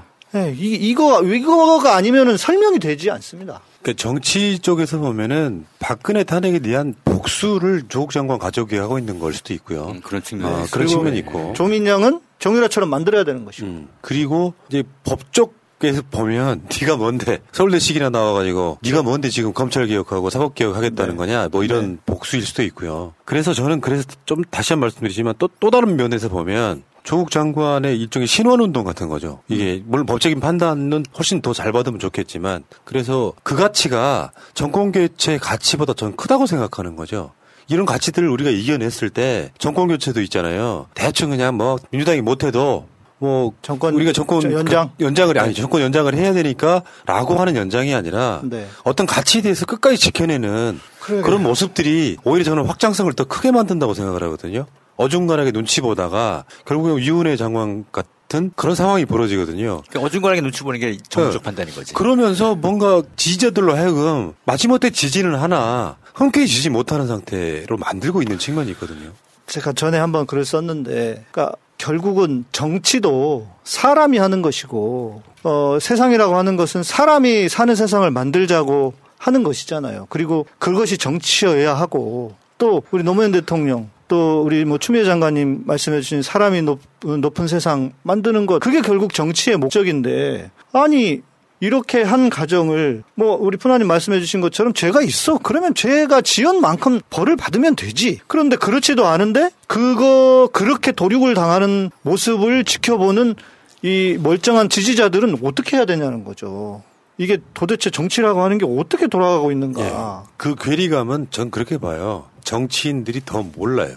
그렇죠. 현실도 모르고 예, 팩트도 예. 모르고 우리는 이미 알고 있기 때문에 네. 정치인들이 뻘소리 뻥뻥하면 화가 나는 거예요. 그렇죠 정치인식이나 돼서 왜 그걸 맞아요. 모르냐. 예. 대표적으로 몇몇 정치인들이 있잖아요. 네. 그, 근데 이제 대선 국면에 와서야 표 얻겠다고 하시니까 그 말이 반갑긴 하나 진심으로 안 받아들여지는 거고. 네. 그러니까 그 이제 기억이 나는 게 조국의 시간 책 나오자마자 박용진 지금 후보가 그 윤석열 총장은 조국 자기가 천거해놓고 무슨 소리 왜, 왜 이러고 있냐 그런 얘기를 맞아요 했어요. 조국 장관님이 했다고 그랬죠 어, 어, 네. 그래갖고 이제 그때 그러고서 바로 그날 박시영 TV 맞아요 저 봤어 우리 그 우리 해서 고일석 기자님 거기서도 또 한바탕 하셔가지고 열받아가지고 어, 떻게 그런 얘기를 할 수가 있냐 그랬더니 네. 바로 하는 얘기가 그 자기가 청구 안 했대요? 라고 나한테 물어보는 그러니까 거야. 저도 진짜 욕 나오더라고. 아, 그 이제 뒤에 하는 얘기가 아, 그럼 자기가 그 자기는 그 당시 법사위원들한테 들었는데 그걸 잘못 들은 것 같다. 이게 무슨 얘기니까 박용진이 모르는 것도 모르는 거지만 네. 그 정보를 알려준 법사위원이라는 자들이 그러니까 2019년 당시 이렇게 총선 전이 전혀 엉뚱하게 일부러 거짓말을 했거나 엉뚱한, 엉뚱하게 알고 있던 거죠. 네. 근데 뭐 정치인이라고 뭘 잘 알고 그런 게 아니에요. 그러니까요. 그렇더라고요. 그러니까 정치인들이기 때문에 우리보다 어떤 사안에 대해서 훨씬 더 잘 알고 있겠지라고 나름 자- 나도 모르게 그렇게 생각을 했는데 알고 보니까 아니야. 나보다 더 몰라. 우리 시청자들보다 너무 더 모르고 너무 관심도 없고 저는 그게 너무 오히려 화가 나. 그왜 저 왜 정치를 하겠다는 거야 도대체? 모든 걸 다 알 필요는 없지만 지지자들 자기를 찍어준 자기를 지지하는 그렇죠. 사람들의 초미의 관심사에 대해서는 어느 정도는 파악하고 있어야죠. 그러니까요. 공부도 하고. 예. 그리고 동양대가 지금 정경심 교수를 징계 없이 면직 처리했다 이런 거죠. 이 과정들이 다 어떤 시범 모델 케이스로 기득권에 저항하면 어떻게 되는지 보여줄 거야 같은. 그러면은 우리 같은 민주 시민이 야 이 나쁜 새끼들아 이게 맞냐라고 대드는 것이 마- 먼저 맞고요. 음. 네. 그러면 정치인들이 거기에 반해서 야 이거 좀 잘못된 거 아니냐. 사실은 정경심 교수 재판의 코어는 위조하지도 않은 표창장 이게 아니라 사모펀드 비리예요. 그게 무죄가 났다면 사실 윤석열은 대선 사택감입니다. 그렇죠. 예. 아니 그 입시비리라고 인턴 증명서가 시간이 모자라네 표창장을 위조했네가 결국 남아있는 죄인데 이걸 갖고 징역 4년을 보냈는데 사실 민주당에서 나와야 될 논평은 윤석열 사퇴해라 이제 그것 깔려고 지금까지 한 100건 가까운 압색했냐 이런 얘기가 음. 나와야 되는 것이고요. 예, 그 누구도 지적하지 않죠. 한마디도 어. 예, 진짜. 그러니까 사모펀드 문제에 대해서 한동훈이 뭐라고 그러는지에 대해서 저번 저번에 이제 얘기 드린 바 있고 일단 사모펀드 클리어됐죠. 그다음에 권력형 비리 없다는 거 확인됐죠. 입시 비리도 없는 거예요. 입시 비리가 있었다면 뭐냐하면 서울대 의전원 1차 합격한 거. 법원 말이 맞다고 쳐도. 응? 그거밖에 없어요. 1차 합격하고 2차에서 떨어진 거. 부산대 의전원은 입시 비리도 아닌 거예요. 내 굳이 다 말이 맞다고 쳐도 내면 안 되는 서류를 쓸데없이 낸 것밖에 없는 거야. 그러니까 안 냈으면 뭐 아무 문제가 없었을 거를 또안 냈는데 그게. 가짜라며 법원이 영향을 안 줬지만 취소. 이게 무슨 아이고. 근데 동양대가 아니고 동양대보다 훨씬 더 못한 학교라도 뭐라도 찾아서 꼬투리 잡아서 했겠죠. 음. 예. 그러니까 잡아서 했겠지만 결론은 중요한 입시 비리, 저 사모펀드, 권력형 비리, 입시 비리 셋 다 없는 거예요. 다 그- 쌀데기 없는 거 가지고 지금 난리 치고 있는 거야. 그러니까 아까 어떤 사람이 아마 보수 어르신 같은데 뭐 어처구니 없는 조국 감싸기라고 댓글 쓰고 튀셨는데 그 흔한 뇌물을 안 받으신 분이 딸을 대학 보내겠다고 표창장 위조할 만한 그런 저는 가풍이나 부분은 전혀 아닐 거라고 생, 미뤄 유추해 볼 수 있잖아요. 그리고 영향도 끼치지 않았고 그게 필요할 만큼 공부를 못했던 학생도 아니고 그러면 미루어 추정했을 때는 있으니까 어, 조국은 저는 역대급으로 깨끗한 사람이라고 보는데 법원의 판단이 반대로 나오니까 우리 같은 사람들이 못 받아들이고 있는 거예요. 근데 이게 문제가 이게 진보 진영의 문제가 아니라 오히려 잘 살고 뭔가 사회적 유치가 높았던 보수 진영 사람들이 훨씬 많이 했을 가능성이 높은 것들은 왜 단죄를 안 하면서 조국 장관 내 가족만 이렇게 도륙하냔 말이죠. 지금 법적으로 여러 가지로 위태위태한 여러 가지 사람 따지면 조민 정경심, 조국, 조국 동생 조건 씨, 뭐, 뭐 조범도 뭐 사기를 쳤다고 치니까 빼더라도 이 지금 이 흐름으로 가고 있는 거잖아요. 자, 일단 알겠고요. 음, 아무튼 다시 말씀드리지만 끝까지 함께 하겠습니다. 네. 이거는요, 내가 봤을 때 우리가 살아있고 눈을 뜨고 부릅뜨고 감시하는 한 어떤 경우에도 저는 우리가 갇히면 안 잃으면 된다고 생각해요. 그리고 우리가 무조건 편드는 게 아니에요. 네. 사실을 어, 가지고 하는 얘기예요. 우리 성격상 그래요. 우리들 진영의 성격상 네. 나름대로 객관적이려고 엄청 노력하거든요. 네. 우리 동네에 좀 잘 사는 어떤 할머니나 어떤 어머니의 손녀나 자녀가 그렇게 비슷하게 대학 들어갔을 경우에 똑같이 당할 수 있는 문제라니까요. 잘못 보이면, 밉보이면. 네. 자, 알겠습니다. 자, 여기까지 하겠습니다. 살다 보면 단체 선물이나 인쇄 홍보물을 만들어야 할 때가 생깁니다. 판촉, 돌잔치, 결혼식, 모임 이벤트, 각종 행사 등 이걸 어디서 해야 하나 고민이 될 때가 있습니다. 갤러리 기프트는 그간 새날에서 4년 넘게 광고하면서 단 한 번의 클레임도 없을 정도로 열과 성을 다해왔던 기업입니다. 심지어 대표님의 고객에 대한 감동적인 사연까지 보내주신 청취자들도 있습니다. 단체 선물, 인쇄 홍보물, 이제 갤러리 기프트에서 해보세요. 갤러리 기프트.co.kr 갤러리 기프트를 검색하시고 홈페이지를 한번 방문해 주세요. 오픈마켓을 보는 것 같은 신기하고 다양한 샘플들이 있습니다. 인터넷이 불편하시면 문의 전화 1666-5404 1666-5404 새날 듣고 연락했다 하시면 더욱더 잘해 주실 겁니다. 자, 분위기 좀 바꿔볼까요? 윤석열 behind 시간입니다. 윤석열이 뭐 하는 게 없어서 behind가 나올 게 없어요. 요즘 흐름은 윤석열이 지금 최근에 말을 안 하고 있습니다. 네. 저는 정치하고 있고 음. 최근에 나온 말이라는 게 써온 거 비전 발표에 읽었던 게 전부예요. 학예회. 예. 예. 그러니까 윤석열이 말을 직접 기자들과 상대 안 하고 있는 거죠. 그게 네. 우리가 한번 보신 적 있을 거예요. 황교안이 네. 일일 일 망하던 시절이 있었는데 음. 그래서 황교안이 백브리핑 시간을 아예 없애거나 줄이는 방식으로 그 논란을 피해갔었는데 지금 딱 윤석열이 그 상황입니다. 그렇죠. 그러면서 그러면서 지지율이 뭐 빠지 어떤 데는 빠진 데는 빠지는데 또 잘 버텨주고 있으니까. 예. 그게 고마운 일이더라고요. 그러니까요. 확 오르는 게 아닌 상태에서 네. 여론조사마다 조금씩 다르긴 하지만 음. 사람인 이상 캠프나 어떤 데서 지지율 오르는 여론조사 믿고 싶어 하거든요. 그렇죠. 근데 내가 떨어지는 게 아닌데라고 생각을 하면 그 당의 국회의원들이 사실 지금 민주당은 마찬가지일 텐데 한 주자가 지지율이 많이 나오잖아요. 그러면 나머지 2등이나 3등 주자들 따라가려다가 나중에 그 캠프부터 무너져요. 네, 네. 말수를 줄이게 되고 참여율이 조조하게 되고 그러면서 흥이 안 나 일단 어, 제목 재미가 없고. 예, 그죠. 빈입김 부입으로 쫙 가게 되는 그런 상황이 네. 옵니다. 그래서 어찌 보면 그 윤석열한테 고마워해야 되나 그런 상 그런 그런 생각이 들기도 하고요. 버텨주는 게 참 그 구도 자체가 그래서 그런 것도 있겠지만. 예. 자 그래서 어, 윤석열 이야기는 할 게 없고 거의 어, 예. 뭘 뭘 해야지 뭐 말을 하지. 부부는 일심 동체니까 부인 이야기라도 네, 하세요. 네. 그래서 또 우리 줄리 관련한 최근에 아 잠깐만요. 부인은 줄리가 아니고 음, 네, 네, 그냥 네. 줄리요. 예, 그냥 줄리 얘기만 어. 부인 이야기가 아니고 네, 네, 그렇죠. 확실히 선 껐어요. 확실하게, 어. 예, 예. 아니 뭐 가끔씩 보도 보면은 네. 새날이나 이런 질적 신명을 저격하면서 비판하는 언론들이 있어요. 음. 뭐 이런 말도 안 되는 의혹 제기하고 있는 걸 왜 민주당은 못 막냐. 음. 그런 기사 검색해 보면 새날이 등장을 하거든요. 어, 이 코너 때문에 그럴 수 있거든요. 그러니까 이 줄리는 김건희 씨하고 전혀 상관없는 네, 사람이에요. 네, 네. 그냥 줄리 이야기만 하는 거다. 네. 그 최근에 줄리를 만났다는 제보자가 그러니까 그 볼케이노에서 만났다는 제보자가 열린공감 TV에 출연을 했습니다. 그래서 이제 그분 이야기를 조금 드- 제가 들었는데 또 줄리와 관련한 이야기를 들었고 그 실은 이제 녹음을 두 번이나 했대요. 근데 변조까지 내보내고 뭐 이렇게 하는데도 뭐 얼마나 겁나겠어요. 만약에 되면 어떻게? 옛날에 이명박 BBK랑 똑같은 예, 상황. 예. 어. 만약에 되면 어떡해. 야, 저놈 잡아와. 이렇게 하면은 뭐 진짜 나중에 큰일 날 텐데. 그래서 실은 이분 전에 방송하기 전에 제보자가 뭐 엄청 많았대요. 음. 예. 그, 그런데 이제 윤석열이 후보로 나오자마자 다 숨어버렸답니다. 뭐 아니 당연히 줄리는 윤석열 부인이 아닌데 왜 그럴까요?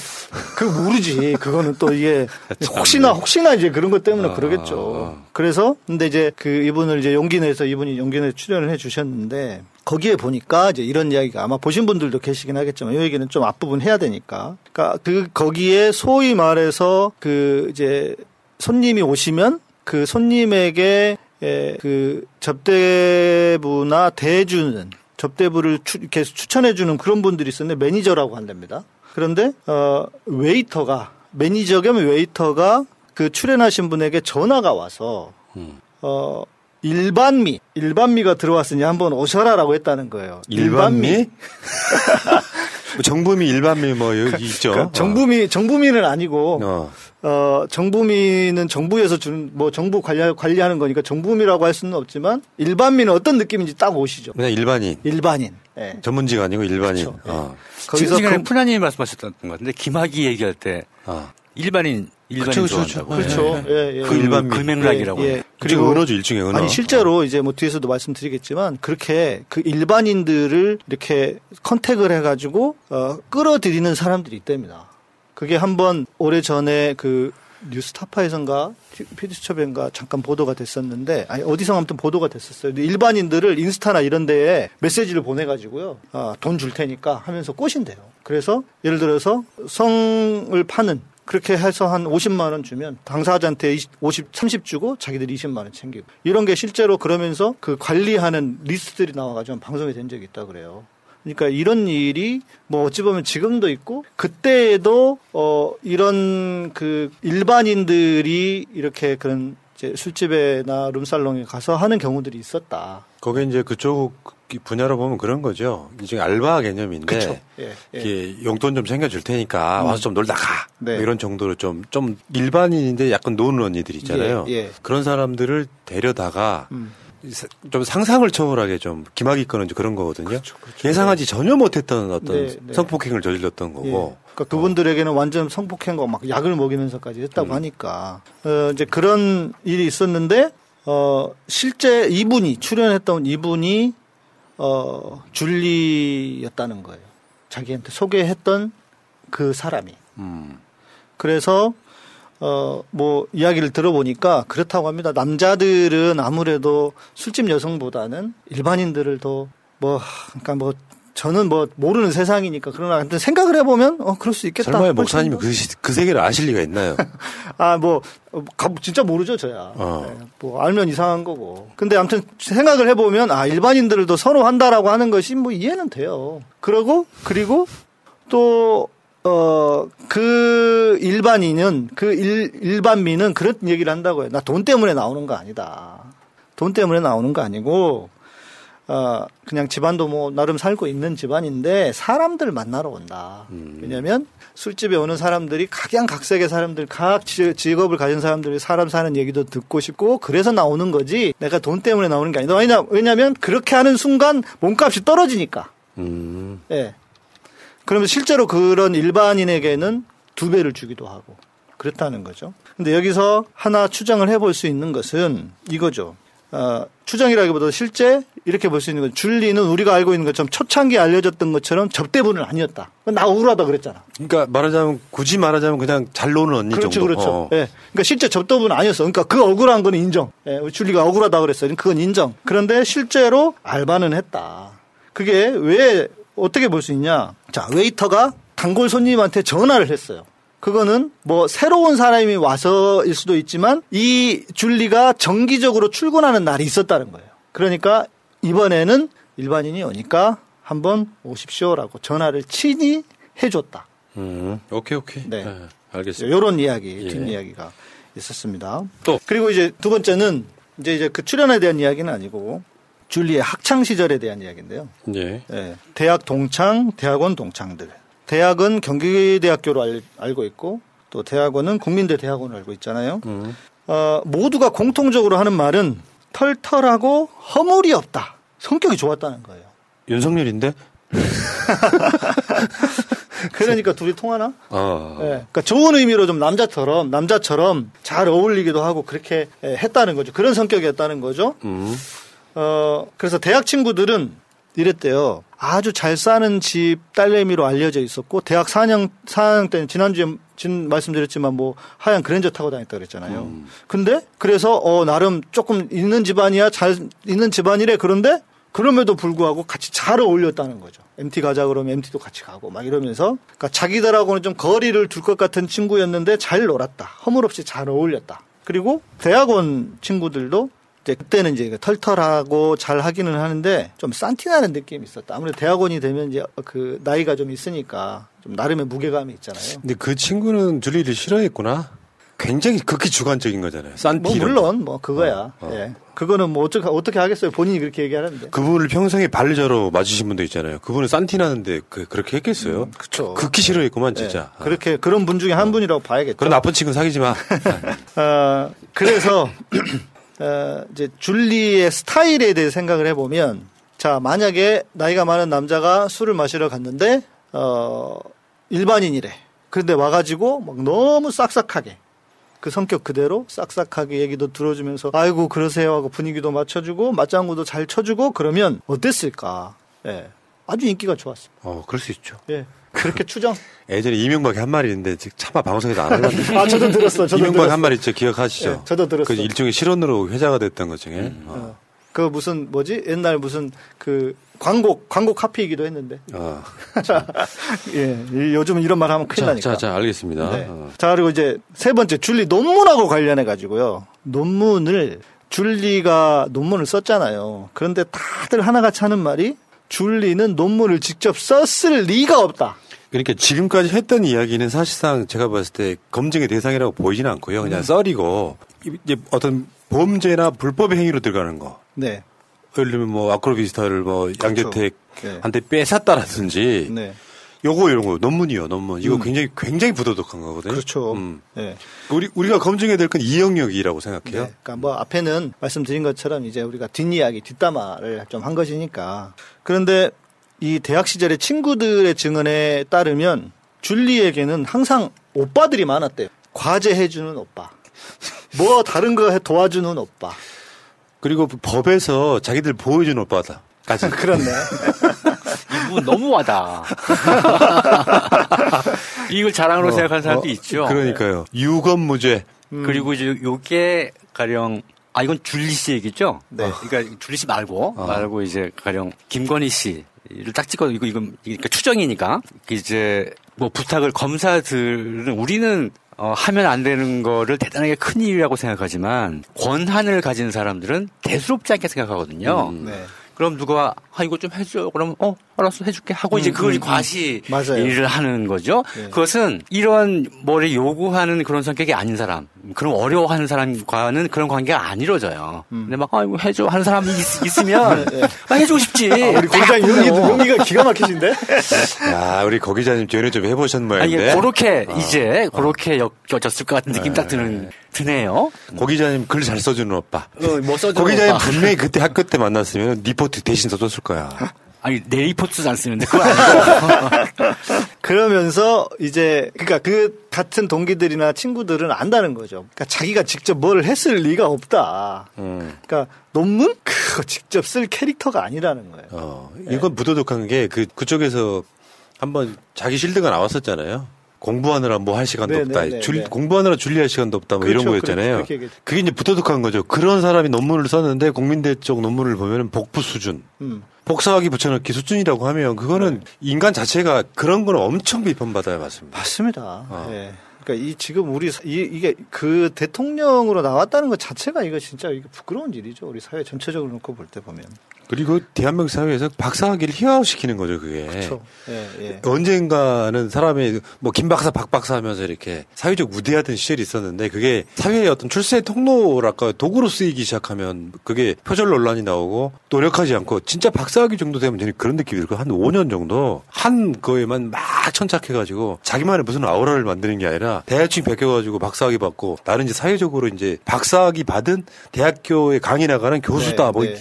이런 이미지를 얻고 싶었던 거 아니에요. 그렇죠. 그래서 뭐 평소에도 좀 도와주시 도와달라는 이야기를 그렇게 잘한답니다. 음. 예. 그 이제 취재하는 기자에게도 그러니까 좀 도와주세요 하면서 그 진영에 상관없이 예. 뭐 저쪽 태극기 그쪽이 아닌데도 도와달라고 그런 얘기를 아주 그냥 그 저, 너무 자연스럽게 잘한다는 거죠. 이런 부탁 받으면 영양가 없는 거 알면서도 도와주고 재밌어하고 그러죠. 음. 해주고. 어. 음. 서로 뭐 그래서 내가 얻고 하는 게 없다고 하더라도. 그러니까 이분의 캐릭터인 것 같아요. 근데 저는 이제 이런 부분이 있거든요. 솔직히 제 관점이긴 한데 윤석열만으로도 이미 대통령 될 자격이 없어요. 그러니까 예. 우리가 대선을 치러봤잖아요. 네. 저 수도 없이 많은 대선을 제 나름대로는 뭐 무슨 이름을 노사모에서부터 시작해가지고 아니 김대중 대통령 때 마찬가지. 김대중 대통령 때도 그때 정권 교체 운동을 직접 했던 사람이라 느끼는 건데 시대가 다양화될수록 선택과 집중을 할 필요는 사실 있습니다. 그러니까 윤석열 본인에 집중하되 주가 아니 예, 줄리는 아니고 김건희의 부도덕성이나 불법적인 것들에 대해서도 주목할 필요는 있지만 음. 이게 어느 정도 배분할 수 있어야 돼요. 네. 윤석열 80. 그렇죠. 예. 그러니까 실제 본인이니까. 그러니까 예를 들면 줄리라는 단어에 너무 천착을 하면 본말이 전도되면서 네. 사람들이 대선 자체를 이렇게 뭐랄까 그 훔쳐보기 그런 개념으로 가면 그 선거 집니다. 네. 왜냐하면 진영과 진영이 딱 부딪혔을 때는 윤석열 본인이 갖는 리스크를 우리가 계속 이야기해야 되고 비판해야 되는 그 부분을 가야 된다고 생각을 해서 네. 뭐그 사람이 옛날에 뭐 했네 이런 거는 음.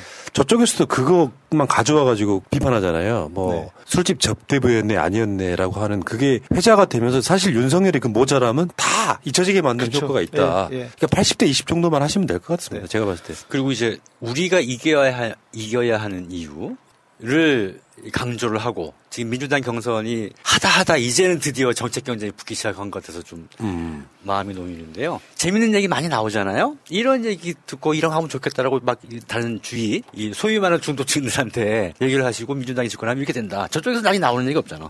그런 자세도 중요하다고 생각합니다. 알겠습니다. 자, 어쨌건 어. 네, 그렇답니다. 그래서 대학원, 대학, 대학원 동기들도 하나같이 하는 말이 절대로 논문 같은 거를 자기 손으로 쓸 캐릭터가 아니다.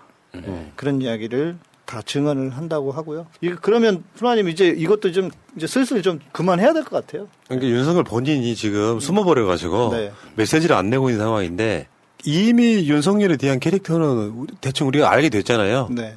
다만 이런 거 홍준표 씨가 최근에 한 말이죠. 한 번 배신한 사람 또 배신한다. 음, 걔도 그렇게 안 한다. 뭐 그건 윤석열만을 놓고 한 이야기는 아닌 것 같고요. 홍준표를 네. 배신한 사람 거의 다 포함이 된 것 같은데 저는 그게 마치 윤석열이라고 하는 캐릭터가 무슨 정의의 사도나 되는 것처럼 음. 자기는 더- 더큰 어마어마한 진짜 역대급 도둑놈에 가까운데 이게 조국이라고 하는 타겟을 삼아서 마치 자기가 대단히 깨끗한 것인 양 하는 것을 벗겨드리는 거 아, 나는 이, 이 사람이 대통령이 될 가능성은 없다고 보기 때문에 대통령 되는 것을 방지하기 위한 목적보다는 역대급으로 윤석열 같은 그 위선자의 모습을 최근에 그 윤희숙 까발려지듯이 한번 예. 국민들이 알아야 된다고 생각합니다. 근데 그럼, 언론이 과연 해 도와줄까 싶어요. 아니 지금은 내가 봤을 때 언론 탓할만 하고 있을 필요가 없는 것이 네. 지금 대선은 저는 유튜브 대선이라고 봐요. 네. 음. 네. 그러니까 저쪽에서 아무리 던져봐야 아다못해 조민 씨 뭐 입학 취소에 대해서 하루만 20만 달리는 이유가 우리 지지자만 뭉쳐갖고 되는 건 아니고요. 네, 조국 장관 그 조국의 시간 이 책 나온 이후에 많은 사람들이 전체 맥락을 좀 알게 됐다고 보고 그래서 이건 너무 과하다라고 느끼는 것 같고요. 그 흐름을 지금 법원 등은 잘 모르는 것 같고 어 그냥 우스개로 하는 얘기지만 대부분 그 대법관 중에도 새날 예청자가 계신데요. 음. 그런 분들이 그냥 아, 뭐 그냥 세상 돌아가는 일을 모르실 것 같지는 않고 지금 최소한 이게 대법원의 판단거리가 되냐. 네. 나는 대법원에서 정상적인 집단 지성이 작동하면 정경심 교수는 저는 무죄를 저는 확신하고 있기 때문에 그런 관점에서 우리가 지켜볼 필요가 있다고 생각을 합니다. 그러나 이제 우리 같은 사람들이 그 기간을 견디는 게 너무 힘들죠. 맞습니다. 네. 조국 장관의 가족은 오죽하겠어요. 그렇죠. 그 내 문제도 아닌데 이렇게 힘든데 조민 씨 생각해 보세요. 음. 출근해서 일할 수 있겠습니까? 그러니까요. 집에 오고 그날 부산대 결정을 하고 아마 거의 죽고 싶었을 음. 거라고 생각이 들거든요. 그 공감력 우리가 좀 가졌으면 좋겠습니다. 우리가 느끼는 거 한 만 배는 되겠죠. 우리도 네. 무슨 말을 못 하겠던데. 네. 위로할 말도 없잖아요. 어떻게 위로를 이거를. 고 기자님의 분노가 이해되거든요. 네. 사유자니까 내가 참고 고 기자님이 음. 튀시는 거지. 음. 아 진짜 그렇죠. 화가 나요. 네. 오죽하면 그랬잖아. 조국 장관 내 가족의 어떤 그 명예를 회복하는 게 정권교 정권 연장의 가치보다 훨씬 큰 거라고요. 네, 그, 그 가치가 태길의 문제는 아니지만 어. 맞는 말씀입니다. 네. 둘중 하나만 그러면 그렇게 가야죠. 그렇죠. 우리 네. 인류 우리 모, 모든 사람들의 문제예요 이것은. 그 가족만의 일이 아니야. 또 그렇게 하다 보면 그렇다고 해서 정권 연장이 안 되는 것도 아니고. 그러니까 그걸 이겨내야 정권 연장 시킨 거라는 나는 이야기를 하고 드리고 네. 싶었던 네. 거예요. 인과관계가 있다. 네. 아무튼 그렇게 깨끗하게 살아온 사람이 세상에 무슨 파렴치한이나 되는 것처럼 세상이 비춰지고 있는 이 모습이 우리가 싸우는 모습 네, 이유가 아닐까 이런 생각을 해봤어요. 파렴치한을 파렴치한을 만들고 싶은 거죠. 그 어, 딸내미 표창장이나 조작하는 인간이다 이렇게 만들고 싶은 거겠죠. 예, 조국 장관 어머님 편지에서 제가 그러니까 검찰개혁 어떠한 희생을 당하더라도 검찰개혁을 저기 해라 그렇게 하셨죠. 네. 어, 이미 희생을 많이 입고 계시지만 더 이상의 희생은 없어야죠. 어떤. 희생이 있더라도 그 부분에 대해서는 뜻은 알지만 우리는 최대한 더 이상의 희생은 없도록 할 수 있는 모든 걸 해야 된다라고 생각합니다. 확고하게 믿고 있어요. 반전이 올 것이다. 음. 대법원 판결까지 가면 거의 3년 다 돼가는 시간의 어떤 결과물이 반전이 올 것이다. 그때까지 여러분들이 좀 흩어지지 말고 잘 지켜주시면 좋겠다 이런 생각이 듭니다. 우리 이제 응원단들이잖아. 아, 그렇죠. 지치지 마시라고. 그 최근에 이제 조국 장관님하고 잠깐 좀 이제 메시지 했는데 너무 힘들어 하시더라고요 정말. 네, 알겠습니다. 그리고 따님도 그렇고 동생까지 그러시니까 진짜 자기 너무 힘들어졌어요. 예전에는 잘 안 그러셨거든요. 항상 잘 버티겠습니다, 버티겠습니다 그러셨는데 그래서 정말 그러니까 누, 그런 얘기도 누가 하시더라고요. 코로나만 아니었으면 이게 진직 이렇게 이런 재판 안 나왔는데 예? 이런 얘기 하시는 분들도 있고 정말 너무 안타까운 상황이니까 또 조국 장관님 생각하고 또 가족분들 다 생각해서라도 우리도 힘 너무 힘게 빼지 마시고 예. 예. 그러니까 이제 우리 가령 참을성 좋은 사람이 어디 아플 때 괜찮아 안 아파 이렇게 하다가 너무 아프면 진짜 아파 너무 아파 이럴 때 있잖아요. 네. 지금 제 조국 장관이 음, 그런 그 그런 상태인 거죠. 네. 네. 너무 고통스럽습니다라고 네. 하셨어요. 자, 어, 아까 댓글창에 어떤 분이 쓰신 글, 전 저런 말을 제일 싫어합니다. 몰라서가 아니에요. 기득권의 어마어마한 뭐랄까 저항이랄까요? 반동이 있는 상태라는 건 모르는 거 아닙니다. 음. 그런데 미리 겁먹으실 필요는 없는 거예요. 푸나가 순진한 게 아니라 음. 순수함만이 저는 역사를 이겨낸다고 생각해요. 그러면서 왜 비관적인 그 전망들을 계속 하시는지 그런 얘기 하지 말기 바랍니다. 그 저 비관적인 전망은 현실이 됩니다. 뭘 또 모르시는 분들이 꼭 저렇게 댓글을 써. 자, 그, 이겨내겠습니다. 음. 오늘은 뭐, 뭐, 동요 안 부르고요. 구호만 외치고 마치겠습니다. 음, 네. 정경심은 무죄다! 마치겠습니다. 감사합니다. 고맙습니다.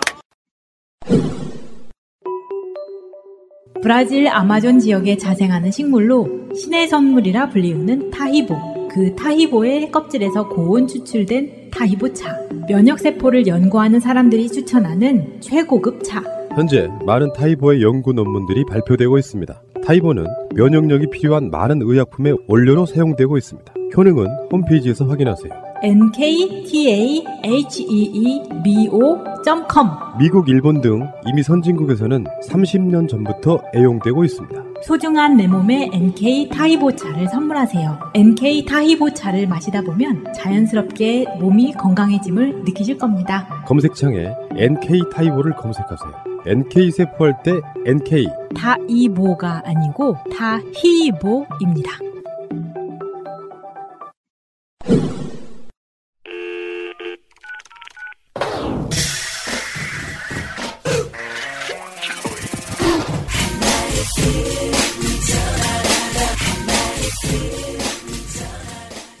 팟캐스트 최초의 오직 옴부즈맨만을 위한 프로그램 새날 한라인 166회 방송 시작합니다.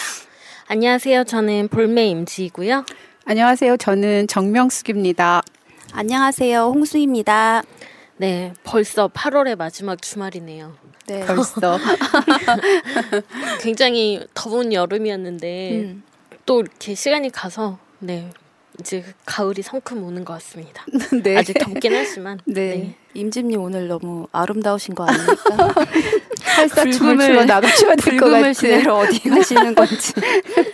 네, 불금의 새날에 있습니다. 아. 네, 감사합니다. 네, 그러면 오늘 방송 시작해 볼까요? 네. 음.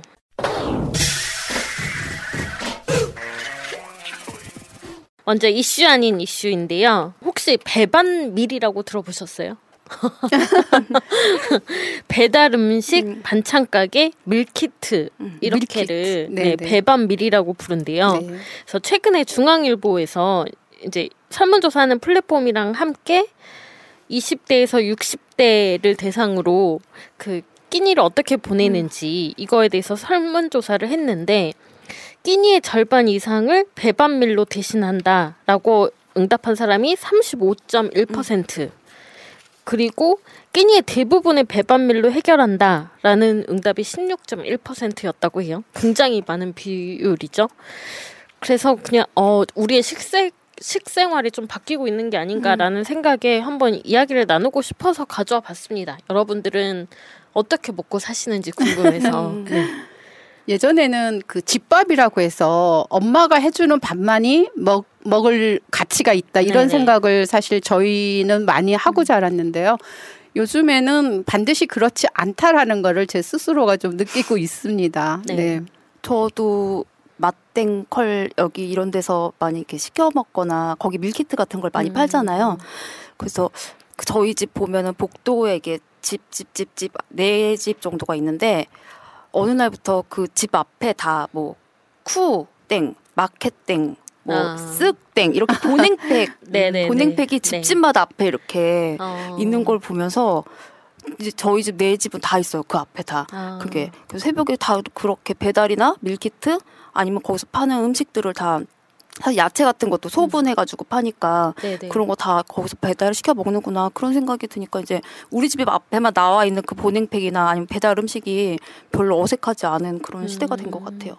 거의 혼자 사는 분들이 대부분 그렇죠. 거기 저희 네. 원룸이니까 음. 그리고 이제 가족 수가 예전만큼 네. 많지가 않으니까 음. 적은 가족 수가 뭔가를 먹 먹기에는 음. 사들이는 게 좀 양이 많을 때가 있어요. 음. 네, 그러다 보면 한두 번 먹으면 사실 더 계속 챙겨 먹지 음. 않고 버리게 되고 예, 그러다 보면은 그냥 어쩌다 또 한두 번씩 음. 외식을 하거나 뭐 배달 음식이나 밀 밀키트 같은 거 네. 주문해서 집에서 그냥 반조리 상태에서 음. 조리해서 먹고 그게 더 조금 네. 나을 때가 있어요. 그러니까 요리에서 예전에 이제 제가 아는 동생이 신혼 부부였는데 그 제가 아는 동생 남자였고 근데 요리를 할 때 본인이 재료 손질을 다 해주면 이제 그 아내가 요리를 한대요. 음. 근데 요리의 대부분은 사실 재료 손질, 그렇죠. 재료 손질이 가장 정성과 시간이 음. 많이 들잖아요. 그러니까 이런 것들이 실제 생활에서 막 내가 일하면서까지 하려면은 굉장히 어려운데 밀키트나 이런 것들은 재료 손질 다 되어져서 소분해서 오니까 끓이기만 하면 되잖아요, 거의. 그래서 이런 간편한 것들 사람들한테 많이 좀 사용이 되고 있고 이거는 어떻게 보면 지금 코로나 때문에 배달 음식이 늘어난 것도 있지만 근데 일과 그 집안 일을 또 같이 병행하기가 어렵기 때문에 또 이런 형상들이 좀 많아지는 게 아닌가 싶기도 하더라고요. 그렇죠. 주부가 음. 또 바깥에서 음. 일하고 들어와서 또 식사를 준비하고 이런 거는 상당한 노동이거든요. 네네네. 예. 그러니까 그런 것을 다 잘하기를 바란다는 음. 것은 너무 힘든 거 짐을 지어 주는 거고 살면서 뭐 때로는 정말 집에서 정성껏 해서 먹는 기쁨도 있지만 음. 매일 그렇게 먹기는 어려운 것 같으면 이런 거를 활용하는 거는 음. 오히려 생활의 지혜 같다는 생각도 들긴 하더라고요. 네. 그리고 코로나로 인하기도 하고 또 핵가족화 되기도 하면서 뭐 자영업자분들 아니면 집에서 있으시는 분들이 그 자기 살 궁리 라고 해야 되나? 그 가게 같은 데서도 밀키트 같은 거를 네. 많이 해서 팔고 음. 반찬도 요즘에는 그 그냥 가게인데도 식당인데도 반찬을 내다 파는 그런 집들도 많아지니까 음. 서로 서로 그게 윈윈하는 그런 거라고 생각해요. 네네. 음. 다만 조금 여기에서 우리가 더 음. 고민해야 될 거는 이제 일회용품 사용이 음. 아닌가. 아, 맞아요. 그렇죠. 너무 네. 이 배반밀의 대부분이 일회용품이잖아요. 맞아요. 그래서 어 요즘에는 그 리유저블 컵 같은 거는 음. 많이 또 사용이 되고 있는데 배달 용기 같은 것도 그런 식으로 하면 어떨까 싶은 생각도 들고 이게 이제 보편화되었다고 생각하면 그걸 환경과 어떻게 연관시킬 네. 것인지에 대해서도 좀 고민할 때가 된 것 같아요. 그게 종이로 오는 좀 집들도 많은데 그것도 어차피 버리면 재활용 안 되는 거니까 네. 지저분하게 버리면 음. 말씀대로 그런 것도 굉장히 중요한 것 같아요. 어 맞아요. 저도 전에 음. 그 배달 음식 배달 음식은 아니고 이제 밀키트랑 음. 뭐 이런 간편한 냉동 식 이런 것들 시켜 먹었는데 거기에 온 그 뭐라 그러죠 아이스팩이 음.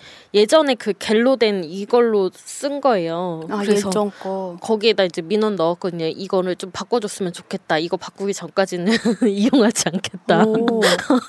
민준이 때 바뀌었나? 아, 요즘에 기회를 많이 아직... 안 쓰더라고. 물로 물 네. 얼려가지고 아, 그걸로 네, 맞아요. 근데 거기는 아 그런 민원이 좀 들어오는데 음. 그래서 고민하고 있다라고는 음. 응답이 왔더라고요. 그래서 음 여기에서 아이스팩으로 바꿨다고 하면 물로만 사용한 그 음. 아이스팩으로 바꿨다고 하면 그때부터 다시 이용해야지라고 생각하고 있습니다. 그래서 어 소비자들이 그냥 어 여기는 이걸로 하네라고 하는 게 아니라 적극적 의견을 개진하면 음. 민원이 많이 들어오면 아무래도 그 기업도 고민을 하게 되거든요. 이런 것도 좀 우리 소비자들이 할 수 있는 그런 권리 행사가 아닌가 싶어가지고 네 말씀드립니다. 음. 그리고 다음 이슈는 아, 네. 이건 제가 뉴스로 직접 보고 이제 네. 유튜브로 찾아봐가지고 올린 건데 저희가 요즘에는 이제 QR 코드나 아니면은 안심콜로 해가지고 명부를 많이 하지만 어쩔 수 없이 이 작성해야 되는 경우가 있잖아요. 뭐 네. 핸드폰 두고 왔다거나 뭐 근데 이 명부를 이 배달하시는 분이 찍 몰래 찍어서 나가시다가 걸렸는데 직원분하고 또 한참 실갱이하고 경찰을 불렀는데도 아예 들어 누워가지고 이걸 안 보여주려고 때를 쓰다가 결국은 보여주고 지우고 하셨는데 사실 이 명부라는 게 저희 개인 정보가 굉장히 많이 들어가거든요. 주소 어느 정도의 주소까지 그리고 전화번호. 근데 저희가 이거를 하는 이유는 방역 때문에 이런 거를 저희가 아무 이런 의식 없이 이유 없이 하는 하기 때문에 지금 저희가 방역이 잘 이루어진다고 생각하는데 이렇게 나쁜 마음으로 자꾸 이렇게 찍는 찍거나 아니면은 전화번호를 저장해 가가지고 전화를 해서 보이스피싱에 막 팔아 넘기거나 하는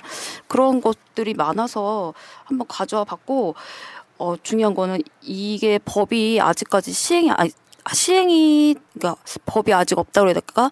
이걸 정보를 어디다가 팔아버리거나 아니면 뭐 유포하지는 않기 때문에 걸린다고 해서 그냥 정보통신법 정도로만 처벌을 한다고 해서 그것도 좀 저희가 생각을 해봐야 될 것 같다 해서 가져와 봤어요. 이런 문제가 계속 있었거든요 지금까지. 음.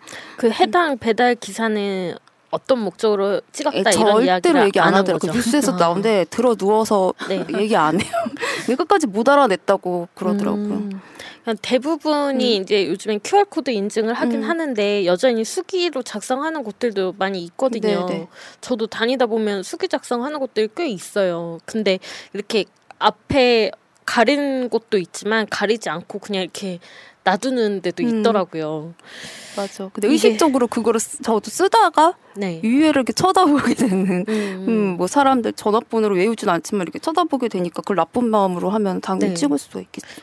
이거를 좀 그 업주들 입장에서는 귀찮을 수도 있지만 음. 사실 조금만 노력하면 되는 거거든요. 저희 전화번호로 출입 명부 할 활용할 수도 있잖아요. 그렇죠. 그런 것들은 진짜 그냥 번호만 적어 놓으시면 되는 거고 그다음에 QR 코드도 굉장히 전 간편한 걸로 알고 있어요. 음. 그래서 그냥 본인의 휴대폰이나 이런 걸로 찍으시면 되는 건데 이거를 그냥 방치한다라는 거, 음. 음. 출입 명부를 그냥 방치한다라는 거는 어떻게 보면 좀 업주분들의 태만이 아닐까 싶기도 음. 해요. 그래서 맞아요. 조금 음.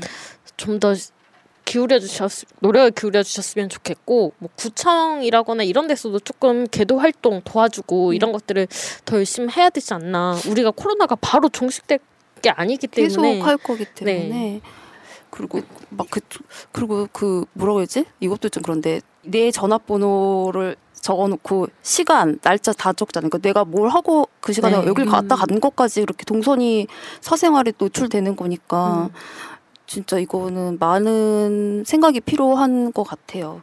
지금 우리가 이제 수기하는 거 음. 있고 QR 코드 있고 네. 그다음에 안심콜. 저는 이 세 가지 중에 안심콜이 제일 그냥 좋아요. 좀 좋더라고요. 음, 왜냐하면 제가 QR 코드 어. 이런 거 뭐 설치하거나 이러지 않아서 설치 안 하셔도 됩니다. 네, 어쨌거나 그래서 안심콜 같은 경우가 오히려 네. 전화 한 번 걸고 음. 끝이니까 저 같은 경우는 그렇더라고요. 그러면 네네. 이제 어른들도 아마 이런 게 더 편하지 않을까 그런 음. 생각이 들었어요. 음. 명숙님 마음 이해하는 게 저도 핸드폰에 QR 코드 있는데 어쩔 때는 가방에서 꺼내기 귀찮아가지고 아.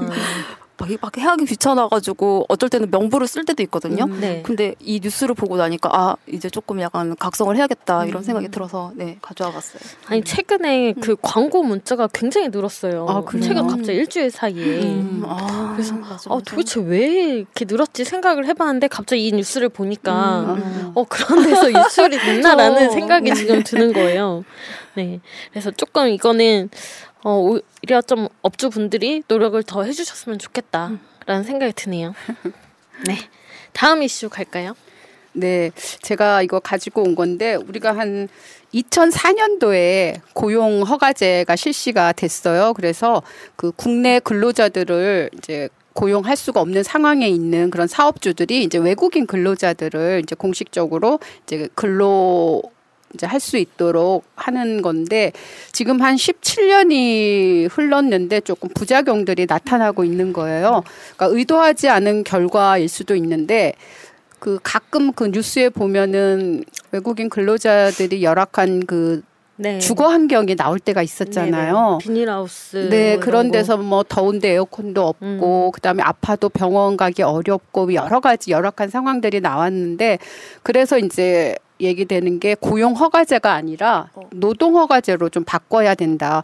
그 음, 보통 우리가 선진국이라고 하는 나라들은 거의 다 노동 허가제를 하고 있거든요. 네. 이거는 뭐냐 하면은 그 자기의 상황이 열악해지거나 그다음에 사업주가 어떤 계약 대로 이행을 하지 않을 때에는 그 사업장을 옮길 수가 있어요. 음. 근데 지금 고용 허가제의 이 제도 아래에서는 딱 그 고용주가 내 이렇게 해주지 네네. 않으면 옮길 수가 없는 거예요. 그러니까 음. 그러니까 자기가 열악한 환경에 있고 음. 뭐 예, 불이익을 당하고 차별을 받아도 그냥 그 곳에 있을 수밖에 없는 예, 그런 현실이기 때문에 네. 이것을 노동 허가제로 바꾸는 그런 작업이 반드시 이루어져야 한다라는 의미에서 가져와 봤습니다. 어, 말이 네. 굉장히 별거 아닌 것 같은데 고용허가제는 그럼 거의 노예 계약 같은 그렇죠 어떤 사업주를 만나느냐에 따라 근데 음. 문제는 고용 허가제에서도 외국인 근로자들을 국내 근로자들과 동등한 대우를 해야 된다고 명시가 되어 있는데도 네네. 불구하고 조금 악덕 사업주라고 해야 될까요 음. 조금 예, 그런 분들이 있어서 예좀 음. 고통을 받고 있는 그런 외국인 근로자분들이 있습니다. 네. 이게 뭐 고용 허가제인가 노동 허가제인가 이거를 노동의 주체를 누구로 보느냐에 음. 따라서 뭐, 네, 그렇죠. 그렇게 바꾼 것 같은데 네네. 예전에 진짜 이 법이 시행됐던 17년 전만 해도 우리가 이주 노동자에 대한 시선들이 곱지 않았잖아요. 네. 이 사람들이 우리나라에서 정당하게 일을 한다라는 거에 대해서 어, 가, 그, 그게 당연하다는 생각을 가진 사람들이 많지 않았고, 그렇기 때문에 고용 허가제가 되었던 것 같은데, 이제는 음. 좀이 법이 허점이 너무 많고, 음. 그 다음에 노동자의 노동권을 보장해주지 못하고, 인권을 보장해주지 못하니까 바뀌는 게 맞는 것 같고, 그 실업급여를 받을 때도 보면, 그 자발적 퇴사라고 하더라도 인정이 되는 경우가 있어요. 실업급여가 음. 인정이 되는 경우가 그게 이제 현저하게 어떤 조건이 음. 기존의 노동 조건보다 이렇게 떨어질 때뭐 음. 갑자기 그 지역이 옮겨지거나 아니면 뭐 수입이 갑자기 어떻게 뚝 떨어지거나 약간 음. 이런 식의 것들이 충족이 되면 실업급여를 받을 수 있는 조건이 되는데 이게 고용 허가제이면 그런 것들이 인정이 안 되는 거잖아요. 안 해주겠죠. 네. 그렇죠. 주면.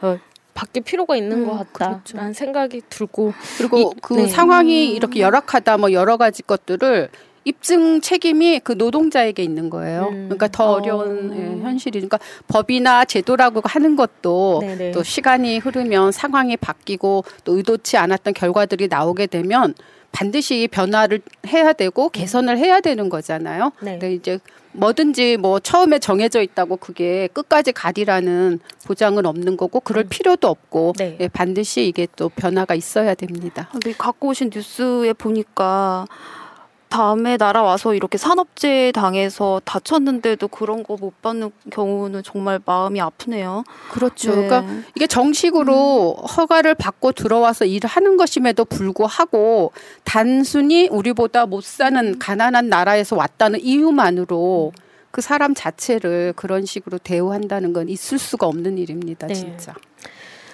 우리가 대부분이 노동자임에도 불구하고 노동 문제에 있어서는 좀 관심이 없는 게 사실이잖아요. 네. 음. 거기에다가 이주 노동자의 문제는 진짜 그때 뭐 비닐하우스 이런 것처럼 음. 그큰 사고가 네. 터지지 않는 한 관심은 거의 안 두게 되는데 음. 어 이런 부분에 있어서 우리도 관심을 가지고 좀 의원님, 국회의원, 정치인들 이런 분들이 많은 관심을 가져서 좀 개선이 됐으면 좋겠습니다. 네. 지금 이 우리나라에도 벌써 외국인 노동자들, 이주 노동자들 굉장히 많은 현실이잖아요. 그렇죠. 또 왜, 우리나라에 와 있는 외국인 수만 해도 거의 500만 이상이 된다고 네. 하더라고요. 매일매일 지나다면서 마주치게 됐잖아요. 네. 이제 네, 네. 일상이 됐으니까. 네. 거기에 대해서도 우리가 선진국이니까 네 제도를 다 개선해 나가야 될 것 같습니다. 네, 네 이슈 아닌 이슈였습니다. 활력과 면역이 필요해. 도와줘. 활기찬 아침엔 코어업 블랙마카 파워업 면역을 챙기자 코어업 비타민 아연까지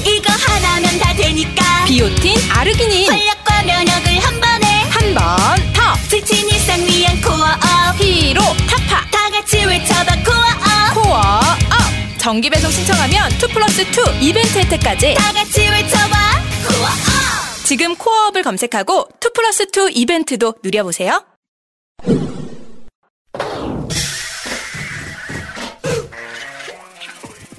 댓글 가겠습니다. 네. 김은경님. 이제껏 조국 장관 관련 결과가 나올 때마다 한숨을 쉬고 속상해 했지만 진짜 오늘은 체한 듯 명치 끝이 꽉 막혀 갑갑하다. 그래서 이제 어제 새벽 부산은 벼락이 세상을 쪼개버릴 듯 했다. 김희연님. 정말 화가 나서 잠이 오지 않네요. 조민양 또래의 딸을 둔 아빠로서 창피하고 미안합니다. 대한민국 국민인 것이 자랑스러웠는데 오늘 같은 날에는 정말 싫어지려고 합니다. 조국 장관님 가족의 실현의 시간이 하루빨리 끝나기를 기도합니다.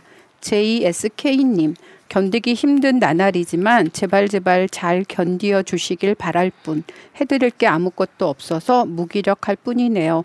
조국 장관님 가족에겐 진정 빛이 안 보일까요? RHS님, 난 솔직히 조국 교수를 특별히 지지하는 사람이 아니다. 근데 정치판에서의 싸움으로 인해서 한 젊은이의 노력과 그동안의 삶이 모두 부정당하는 게 너무 안타깝다. 이런 기준으로 학위를 취소할 것 같으면 학생부나 각종 활동에 따른 가산점 등이 적용되는 입시 제도를 거친 학생들을 탈탈 털면 대부분 입학 취소가 되지 않겠나? 대통령의 인사에 검찰총장 따위가 감히 대들고 한 가족을 파멸시키기 위해 온갖 노력을 퍼부은 결과인데 그 행위가 제대로 제어가 되지 못한 점이 너무 아쉽다. 윤경희님. 부산대 앞에서 시위라도 해야겠네요. 소규모 유튜브 채널 멤버들 합심해서라도 이번 일은 그냥 넘어가서는 안 됩니다. 부산대는 아이들을 절대 보내지 말아야 할 대학이 되었네요. 그루터기님, 어른들 자신의 이익을 위하여 젊은 사람의 날개를 꺾는 후한 무치함을 먼저 반성하고 진정 잘못된 부분을 정리하는 것이 올바른 사회가 아닌가? 나이 든 사람으로서 부끄럽고 미안한 마음뿐이네요. 기득 적폐들은 사회 지식층의 한 사람이 올바르고 정직하게 사는 것이 그렇게 미운가? 그리고 권익위원회 보고 말하세요. 놀고 있네. 당신들부터 김의견 의원님처럼 살라고 하세요. 준하나님, 독립운동가 온 가족이 친일 매국노들에 의해 고문당하는 것을 보는 심정입니다. 대한민국이 과연 선진국 법치주의 민주국가 맞나요? 989415사님. 조국과 그 가족에게 민주당의 그 모두가 미안해야 하거늘 대통령이 지명한 장관이 가해를 하다니 유은혜는 나경원 자녀들에 대한 수사는 왜 언급하지 않는가? 우리는 조국에게 미안하고 그가 살아있어 감사한데 그들은 그렇지 않은가? KMH1006님. 조국 장관님이 평등사회를 위해 노력하신 대가가 이 가족에게 이렇게 험난한 상황이 대가니 어찌해야 할까요? 이 억울한 상황에 그래도 힘있다는 국회의원은 그 누구도 나서지 않고 미약한 새날 애청자는 듣기만 해도 죽을 것 같은데 조 장관님 가족은 어떤 심정일까요? 가슴이 너무 아프네요. 강승현님, 민주당은 뭐 하는 당인가? 이게 공정한 세상인가? 나도 이렇게 억울한데 조민 선생 생각하면 아프다. 네, 이번 한 주 많은 음. 분들이 힘드셨을 거라고 생각합니다. 부산대에서 입학 취소 결정을 하려고 한다는 식으로 이렇게 기자회견을 했잖아요. 하, 정말 제가 울컥하더라고요. 저도 조국 교수님 가족들과 아무런 인연이 없는 음. 사람이고 직접 뵌 적도 없는 분인데 왜 이런 것들을 겪어야 하지? 왜 이런 일들을 당해야 하지? 이런 생각 때문에 너무 계속 뉴스를 볼 때마다 울컥하더라고요.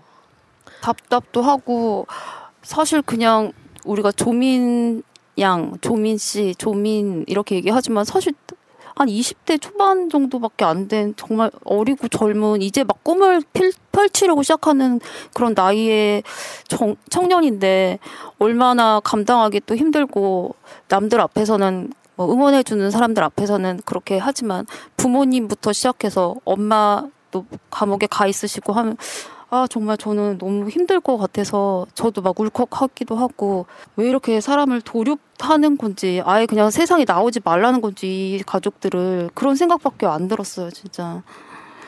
단순히 예, 검찰 개혁을 음. 예, 얘기했다고 해서 또 이런 30대 음, 초반입니다. 네. 네. 단순한 이제 그 이유보다도 좀 넓게 보면은 그 기득권들이 자기네들하고 좀 비슷한 부류의 사람들이 자기들하고는 좀 다른 태도를 보이고 자기들에게 반기를 들면은 더 저 사람은 죽여야겠다라는 네. 말하자면 이제 그런 감정을 가지게 된다고 하더라고요. 그래서 이제 그렇게 해서 또 당하는 측면도 있는 것 같아서 좀 안타깝고 가족들을 보면서 저희가 뭐 해줄 수 있는 게 사실 그 청원 그 청원도 사실 요즘엔 또 청원 제도에 대해서도 조금 회의감이 네. 들기도 하거든요. 그러니까 좀 많은 분들이 좀 무기력함을 느낄 수밖에 없는 상황이긴 한 것 같아요. 더구나 뭐 지금 많은 분들이 거리로 나갈 수 있는 것도 아니고 좀 예, 마음이 참 착잡합니다. 네, 저희가 할 수 있는 일은 그건 같습니다. 어떤 이 사건의 진실을 아는 거. 음. 그래야지 잘못 알고 있는 사람들한테 야 그거 뭐 위조하고 뭐 이랬던 거 아니야라고 이야기하는 사람한테 그거 아니라고 너 제대로 알고는 있냐고라고 얘기해 줄 수 있는 거 그게 우리가 할 수 있는 일이 아닐까요? 근데 이제 그런 것도 저는 조금 회의적인 게 네.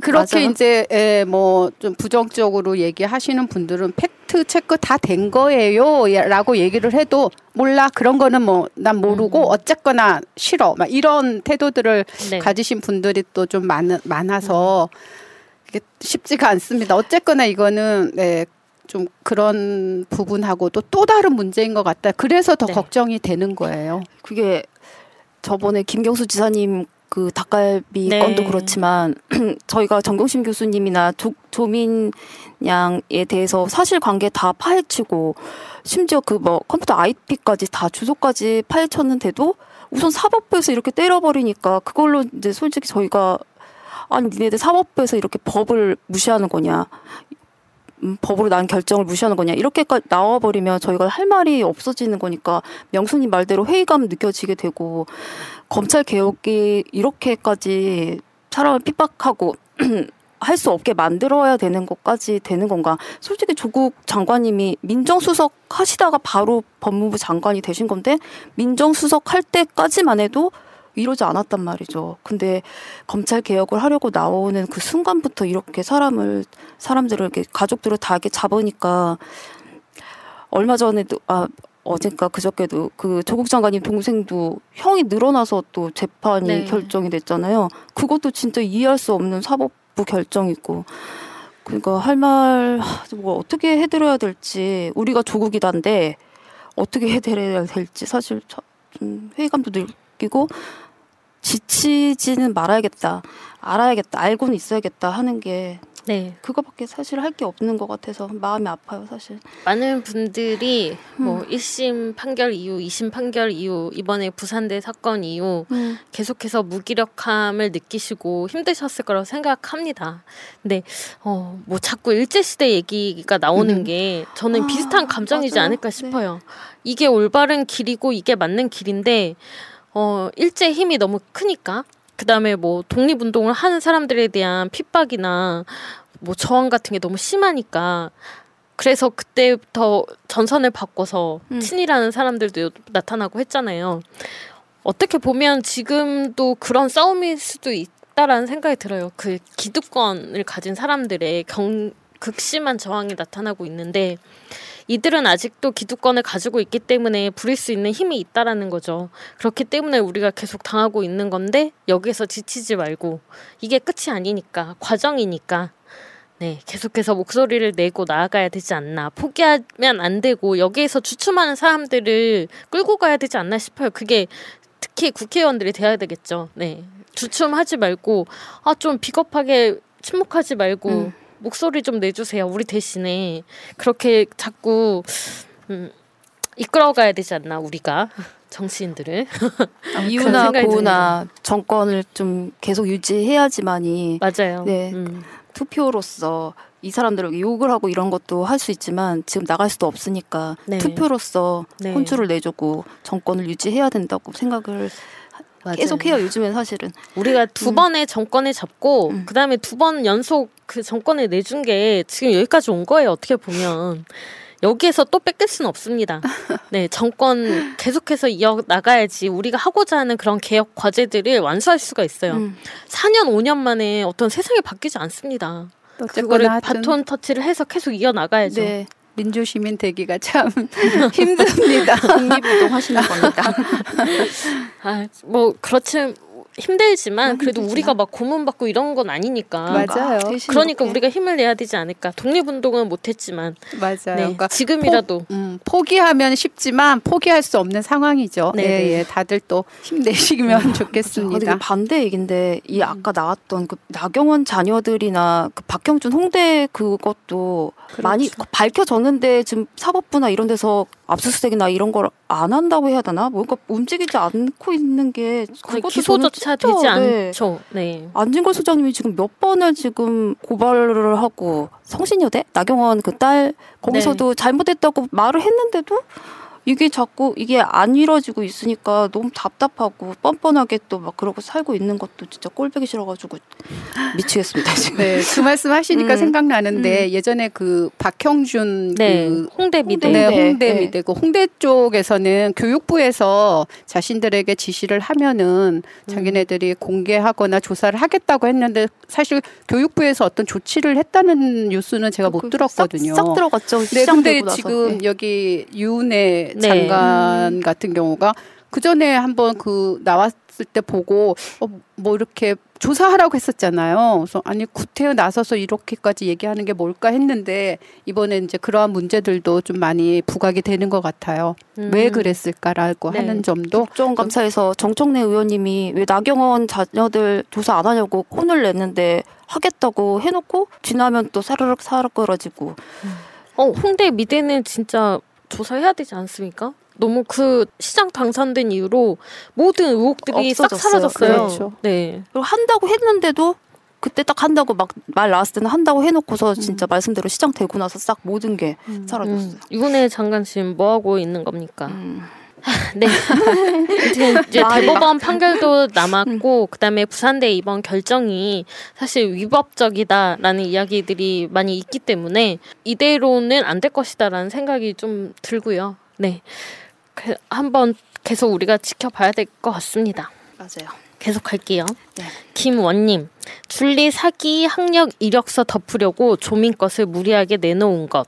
노형구님, 대한민국 기득권 카르텔을 다시금 느낀다. 기득권 카르텔은 여야 정치권 말고도 사회 속속들이 퍼져 있는 것 같다. 노무현 대통령님이 마음먹고 개혁을 하려다 같은 동지라고 느꼈던 사람들의 배신으로 마음이 아팠을 것이다. 정치에 관심 없던 내가 이재명 지사의 파이팅을 보고 지지하고 있고 주위 분들 설득하고 있지만 너무나도 어이없이 벌어지고 있는 모든 현실에 이재명 지사가 온몸에 피를 흘리며 싸움을 할 수 있을까 하는 생각이 머릿속을 문득 스친다. 민주당에 바란다. 원팀으로 뭉쳐 개혁하자. 그들과 야합하는 수박님들이 없기를 바라지만 요즘 모 진영에서 믿음을 주지 않는 것에 마음속이 개운치는 않다. 계속 할까요? 네. 나나님, 대부분의 언론이 윤희숙의 불법 투기에 대한 이야기는 안 하고 의원 사태에 대한 것만 보도하고 더 나아가 윤희숙이 양심적이며 정치적 희생양이라고 미화시키고 있음. 한국 언론들이 스스로가 수구 세력의 방패막이가 되는 것을 넘어 나라의 암덩어리가 되었음. 김영님, 윤희숙 아버지는 농지를 왜 땅값 비싼 세종에 사서 농사를 지으려 했을까요? 전국에 공기 좋고 물 좋고 땅값 상, 싼 곳이 많은 것 같은데 우린 유치원생이 아니라는 걸 모르는지 윤희숙 오하늘과 땅과 그리고 바다. 나는 임차인입니다. 발언하기 직전까지 다주택자였던 가짜 임차인. 이번엔 연세가 80인 부친이 아무 연고 없는 세종시 인근에 농사를 짓겠다고 농지를 매입. 농사 짓겠다고 매입해놓고 농사 짓지 않음. 왜 당시 윤희숙이 한국개발연구원에서 맡은 업무는 세종시 스마트 국가산업단지 개발연구, 산업단지 개발연구, 농사가 아니라 부동산 투기, 정보는 어찌 알고 설마 내부 기밀 유출, 누가 단지 딸이 한국개발연구원에 근무해서 맡은 일이 세종시 스마트 산업단지 개발연구. 박주영님, 당연히 자금 추적 등 더 들여다봐야 하고 한국개발연구원 전수조사 가자. 지금 자리 옮긴 당시 재직자 및 가족 포함. 네, 어떻게 보면 LH보다 KDI에서 가지고 있는 그런 정보들이 더 많을 그쵸. 수 있거든요. 네. 네. 그 LH는 어쨌든 그 주택 보급에 관련된 것들만 가지고 있지만 KDI는 국 가 전반에 대한 그런 개발 연구를 하는 곳이기 때문에 더 많은 정보들이 있고 산업단지 여기 있는 산업단지라거나 여러 가지 그 타당성 조사라거나 그렇죠. 이런 것들 다 하는 곳이기 때문에 KDI 전수조사는 어 이제 피할 수 없을 것 같아요. 많은 사람들의 지금 여론이 집중되고 있는 것도 있고 KDI라는 걸 저는 몇 번 안 들어봤는데 이번에 귀에 완전히 막 모시백이게 들었는데 얘기를 들어보니까 임진님 말씀대로 LH하고는 현저하게 다른 그런 이해상충 음. 여기서 만약에 정보가 새에 나가서 음. 보고 땅을 샀다면 굉장한 이득을 볼 수 있는 그런 정보들이 많이 갖고 있는 그런 곳이더라고요. 근데 몰랐다. 이렇게 얘기를 하면 우리가 진짜 유치원생도 아니고 바보로 아는 거죠. 울고 그런다고 해서 되는 게 아닌 거죠. 이상가족 상봉했는 줄 알았습니다. 이준석 씨하고 윤희숙 씨하고 울고 끼하고 이러는데 깜짝 놀랐어요, 진짜. 너무 액션을 과하게 어, 맞아 액션 바람에 다 들통이 나게 생겼네요. 그리고 KDI가 음. 이런 중요한 정보를 다루는 곳임에도 불구하고 재산 신고를 하지 않는다고 해요. 여기 근무하는 사람들이. 어, 그래요? 네. 아, 그, 더 해야 되는 거 아닌가요? 그래서 사람들의 좀 분노나 이런 것들이 더 많이 올라가는 것 같아요. 일단 윤희숙 씨의 그런 발언이나 이런 것들의 진정성이 굉장히 느껴지지 않고 정말 농, 농사를 짓겠다고 생각하면 진짜 김용님 말처럼 뭐 싼 곳을 사겠죠. 그리고 땅 좋고 음. 음. 아, 뭐 공기 좋고 물 좋고 이런 곳을 사겠죠. 그런데 3,300평이나 네, 다른 곳보다 현저히 비싼 땅을 사서 거기서 농사를 지을 수가 있을까요? 음. 우리가 지금 농업으로 인해서 얻을 수 있는 그런 수익이나 수익이나 이런 것들이 좀 많이 낮아지고 있는 상황에서 그리고 뭐 쌀 농사 같은 경우는 농부분들이 쌀을 막 그냥 억지로 버리기도 하고 이런 상황도 있었잖아요. 그만큼 음. 쌀값이 많이 떨어졌기 때문에 그런데도 내가 남들보다 더 비싼 땅을 사서 농사를 짓겠다? 음. 이건 아무리 생각해도 상식적으로 네. 납득이 안 되는 논리잖아요. 그렇죠. 상식적으로 생각하면 연세가 많으시고 그냥 농사 좀 조금 뭐 해서 집안 식구들 먹고 뭐 요 정도 하려면 전원주택 뒤에 텃밭 같은 거 정도는 네네. 딱 맞았을 것 같은데 과도하게 네. 음. 이해도 안 갔고 시사 방송에서 물론 말씀 많이 하셨겠지만 부녀의 그 말들도 이제 와서는 말이 틀리니까 자기는 아버지하고 25년 동안 의절했다고까지 의절. 얘기를 하니 오늘 그러더라고요. 의절해서 자기는 상황을 모른다고. 음. 저는 그냥 의절. 의절은 아닌 것 같고 지금 뭐 인터뷰를 보면 그 다른 소장농의 뭐 인터뷰나 이런 것들을 보면은 딸 집에서 잤다. 그러니까 그 네 생태- 이런 옛날 이야기들이 있는데 그것처럼 네. 자기는 의절했다고 아버지랑 사이 안 좋다고 나오는데 밑에 있는 소장농들이 땅 살 때도 와서 보러 왔고 뭐 이런 얘기들이 또 음. 슬슬 나오니까 의절은 했지만 잠은 재워줬다 이거요. 그러니까 네, 자꾸 이- 자기 이익 단계에 대해서 네, 맞아요. 그러니까 자기 변명을 하면 구차해지기만 합니다. 그냥 솔직하게 말씀하시고 또 사과할 거 있으면 딱 사과하고 끝내시는 게 저는 맞다고 생각합니다. 사퇴 사퇴한다고 했으면 사퇴하면 되는 거지 뭐 음. 투표를 하라 마라 말도 많은 것도 참 액션이 과하십니다. 철저한 수사가 필요한 네. 상황입니다. 계속 할게요. 군님. 사실과 다른 상황으로 그때 뭐 했냐 공격하는 이낙연 씨. 사실과 합치하는 상황으로 묻자면 조국 장관 가족이 도륙이 되는 무려 2년 동안 당신은 뭘 하고 있었나? 180석 힘으로 아무것도 안 하는 걸 넘어 조국을 부관 참시하고 적극적으로 신념으로 사면을 들고 나온 게 당신이야. HSC님, 추 장관님 외롭게 싸우신 거 다 압니다. 이낙연 당대표로서 도와준 거 하나도 없었는데 오히려 부담스러워 했다는 게 더욱 화가 납니다. 이낙연 아웃, 김종민 아웃.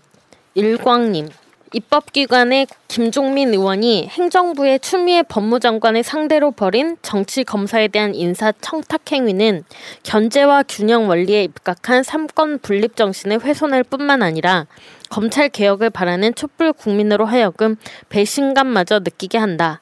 이에 임기응변식 변명이 아니라 진정성 있는 사과와 지금부터라도 검찰 개혁 입법 활동에 적극 나서야 한다. 그래야 성남 촛불 민심을 되돌릴 수 있다. 이경수님, 이쯤 되면 이재명의 숨은 조력자가 아닐까 싶다. 이렇게 정무적 감각이 없을 수가. 이제 와서 세종시 운운이라 아직도 개돼지로 보인다 이거지. 그냥 헛웃, 헛웃음만 나온다. 그만 하소. 김영준님, 이낙연 후보님, 이 방송은 모니터링 하시는 것 같아 글 씁니다. 후보님의 정체성은 뭔가요? 요즘 하시는 걸 보면 일 잘하는 지사 그만두라 하는 것, 일 잘하려는 사람 친일파로 몬 것, 잘하는 유튜브 블랙리스트 만든 것, 이렇게 세 가지밖에는 생각이 나지 않습니다. 한때 이낙연 후보님을 지지했던 시민으로서 성찰의 시간을 가지셨으면 좋겠습니다. 자신의 정체성이 어떤 모양이고 어떤 것인지부터 찾으시는 게 좋을 것 같습니다. 저는 골목에 조그마한 식당을 하는 촌부이지만 장사라는 건 물건을 파는 게 아니라 사람의 마음을 얻는 거라는 걸 늘 마음에 새기고 있습니다. 하물며 정치는 더하겠지요. 네, 탁꼼꼼님. 당대표 나올 때도 의아했습니다. 임기를 다 채우지도 못할 당대표 당연히 양보할 거라 생각했습니다. 그 당시만 해도 이낙연 지지자였습니다. 하지만 기대와 달리 당대표 출마를 했고 이후 조국 사태 때 뒷짐지고 숨죽이고 있는 모습에 실망했고 검찰 개혁에 목소리 내지 않는 모습에 뭐지 하는 생각이 들었습니다. 물론 몇 마디 했지만 앞장서서 이끌었다는 이미지는 이낙연 지지자들 기억에도 없을 겁니다. 그 뒤 추미애 장관이 문매를 맞을 때도 그냥 어물쩍 넘어가는 걸 보고 내가 사람을 잘못 봤구나까지 생각이 미쳤습니다. 마지막으로 제가 분노하고 완전히 등 돌린 건 전 대통령 사면 얘기 꺼냈을 때입니다. 당대표 기간 내내 미적지근한 뭐 태도에 지지자들도 등 돌리고 있는 판국에 어설프게 중도에게 손 내미는 모습에 저쪽과 내통한 게 아닌가 싶을 정도로 화가 났습니다. 이게 이낙연 지지자였던 제가 마음속으로 응원을 했지만 대선에서 상대방의 흠잡힐 게 많은 사람이라 생각이 돼서 차등으로 밀어놨던 이재명을 지지하게 된 이유입니다. 그 후로 경선 과정에서 이낙연과 캠프의 행태를 보고 있자니 어쩌면 저 정도로 유치하고 정무 감각이 없는 건지 차라리 지금이라도 본 모습을 드러낸 게 다행이다 싶더군요. 총리 시절 잘 포장된 그 박스채로 대통령이 됐으면 정말 큰일이 났겠구나 생각됩니다. 한때 지지자였던 사람으로 충원 드리자면 더러운 꼴 그만 보이고 자중하시라 전하고 싶습니다. 플러스 뉴님, 이낙연은 윤석열 때문에 망하는 겁니다. 다음 총선 때는 의원석이 줄어드는 한이 있더라도 수박들 모두 컷오프 시켜야 합니다. 몸만 민주당에 있고 생각은 딴 데가 있으니 원팀이 안 되는 겁니다. 구현선님, 정세균 의원 똑똑하시네요. 아무런 업적 성과도 없는 무능한 사람이 대변역의 시대에 대통령이 되면 우리나라는 정말 이도저도 안 되고 혼란 속에 살겠죠. 확실하고 강력한 리더십에 실력이 뛰어나야만 세계가 뒤집어지는 이때 나라를 안전하게 이끌 수 있겠죠. 술에 물 탄 듯, 물에 술 탄 듯, 이래도 흥, 저래도 흥 하는 눈치만 보고 우유부단하고 능력 없는 이가 지금 대통령이 됐다간 나라가 표류하게 될 것입니다. 마벨 TV님, 일반 서민으로서 정치적 이슈, 이것저것 다 떠나서 서민의 눈높이에서 서민을 위한 정책을 펼치는 후보는 이재명 밖에 안 보인다. 추가하자면 추미애의 지대 개혁도 공감이 된다. 이재명은 신뢰가 간다. 길거리에서 지저분하게만 보였던 불법 사채 대부업체 찌라시도 사라지는 걸 보니 신뢰가 간다. 민주시민, 깨시민들의 수준, 집단 지성에 대해서 한마디만 더 보태자면 신뢰는 말뿐인 공약 발표로만 생기지 않는다. 행동하여 두눈 앞에 결과로 보여줄 때 생기는 것이 신뢰라는 것이다. 그래서 이재명에게 신뢰가 가는 것이다. 강미라님. 이낙연 후보를 경선에서 3위로 떨어뜨려야 합니다. 이재명 후보와 추미애 후보가 1, 2위로 올라가서 정책 대결을 해야 민주당이 삽니다. 네, 진영읍 주민님 표가 두 표라면 이재명 찍고 추미애도 찍고 싶은 마음이다. 이낙연과 캠프가 말했던 보은이란 말은 진짜 민주당 지지자들이 조국과 추미애 후보에게 가져야 될 마음이다. 기득권들의 온갖 공격을 몸과 마음으로 막고 나오신 분들이기 때문이다. 민주야님, 모든 것은 대선 승리밖에 없습니다. 추미애의 안타까움과 지지보다도 대선 승리가 핵심입니다. 조민과 조국과 국가와 국민의 승리는 대선 승리에서만 옵니다. 망설이거나 주춤거릴 수 없습니다. 당신이 조국이고 조민이면 무엇을 바라겠습니까? 황소의 뿔처럼 진격해야 합니다. 네, 대선 후보들에 대해서 민주당 대선 후보들에 대해서 의견들을 많이 주셨고요. 이제 경선이 얼마 남지 않았으니까 음. 투표가 시작이 되니까 다들 투표로서 그 마음을 보여주시지 않을까 그렇게 생각이 듭니다. 이 푸름님 윤석열로 삼행시를 지어주셨어요. 윤 윤이 나는 사람인 줄 석. 석상처럼 듬직한 사람인 줄 착각한 인간들아. 열. 열공했다는 대가리는 돌이고 간땡이는 풍선이고 다리는 쩍버린 무지한데 쩍버린 무지한데 멍청하기까지. 에이 열받네.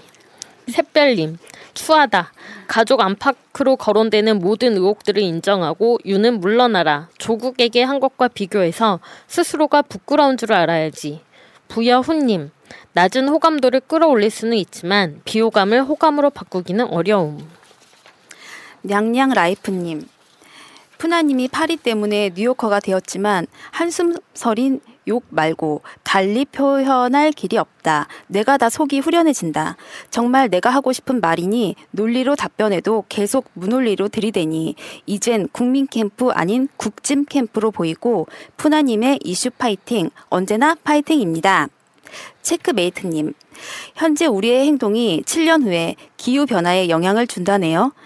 현재의 기후는 7년 전 우리의 행동에 의한 것이고, 그래서, 어, 큰일 났다고 지각했을 때는 너무 늦다네요. 왜냐면 7년 후에나 결과를 볼 수 있으니 지금부터라도 열심히 우리의 생활 방식을 변화시켜야 해요. 예, 웰트님, 독립애국자 그라피티 화가이신 레오다브님 대단하시네요. 응원합니다. 정린님, 청국장 들으면 들을수록 청국장처럼 진국이라 생각 들어요. 네 분의 말씀과 생각을 들으면서 기성세대로서 반성도 하면서 젊은이들의 생각도 알 수 있어 진짜 유용하네요. 청국장의 new listener로서 감사드리며 주말에 영상 올라오면 이번 주 내용은 뭘까 궁금해하며 플레이하게 되네요. 다시 한번 네 분과 새날에 감사드려요. 이종섭님, 블랙리스트 선정에 심심한 위로와 축하를 드리면서 저의 작은 추천과 구독 드리고 갑니다. 힘내세요. 네, 감사합니다. 어, 레오다부님이 그리신 음, 그. 애국지사들의 네네. 사진, 아, 그림들이 있는데 제 금요시사 때 노트북에 김구 그 선생님 네. 그림 붙어 있거든요. 그게 레오다브에서 그린 어, 건데, 음. 네 혹시나 한번 화면에 비칠지는 모르겠는데, 네 봐주세요. 네 여기까지 여러분의 댓글이었습니다. 감사합니다.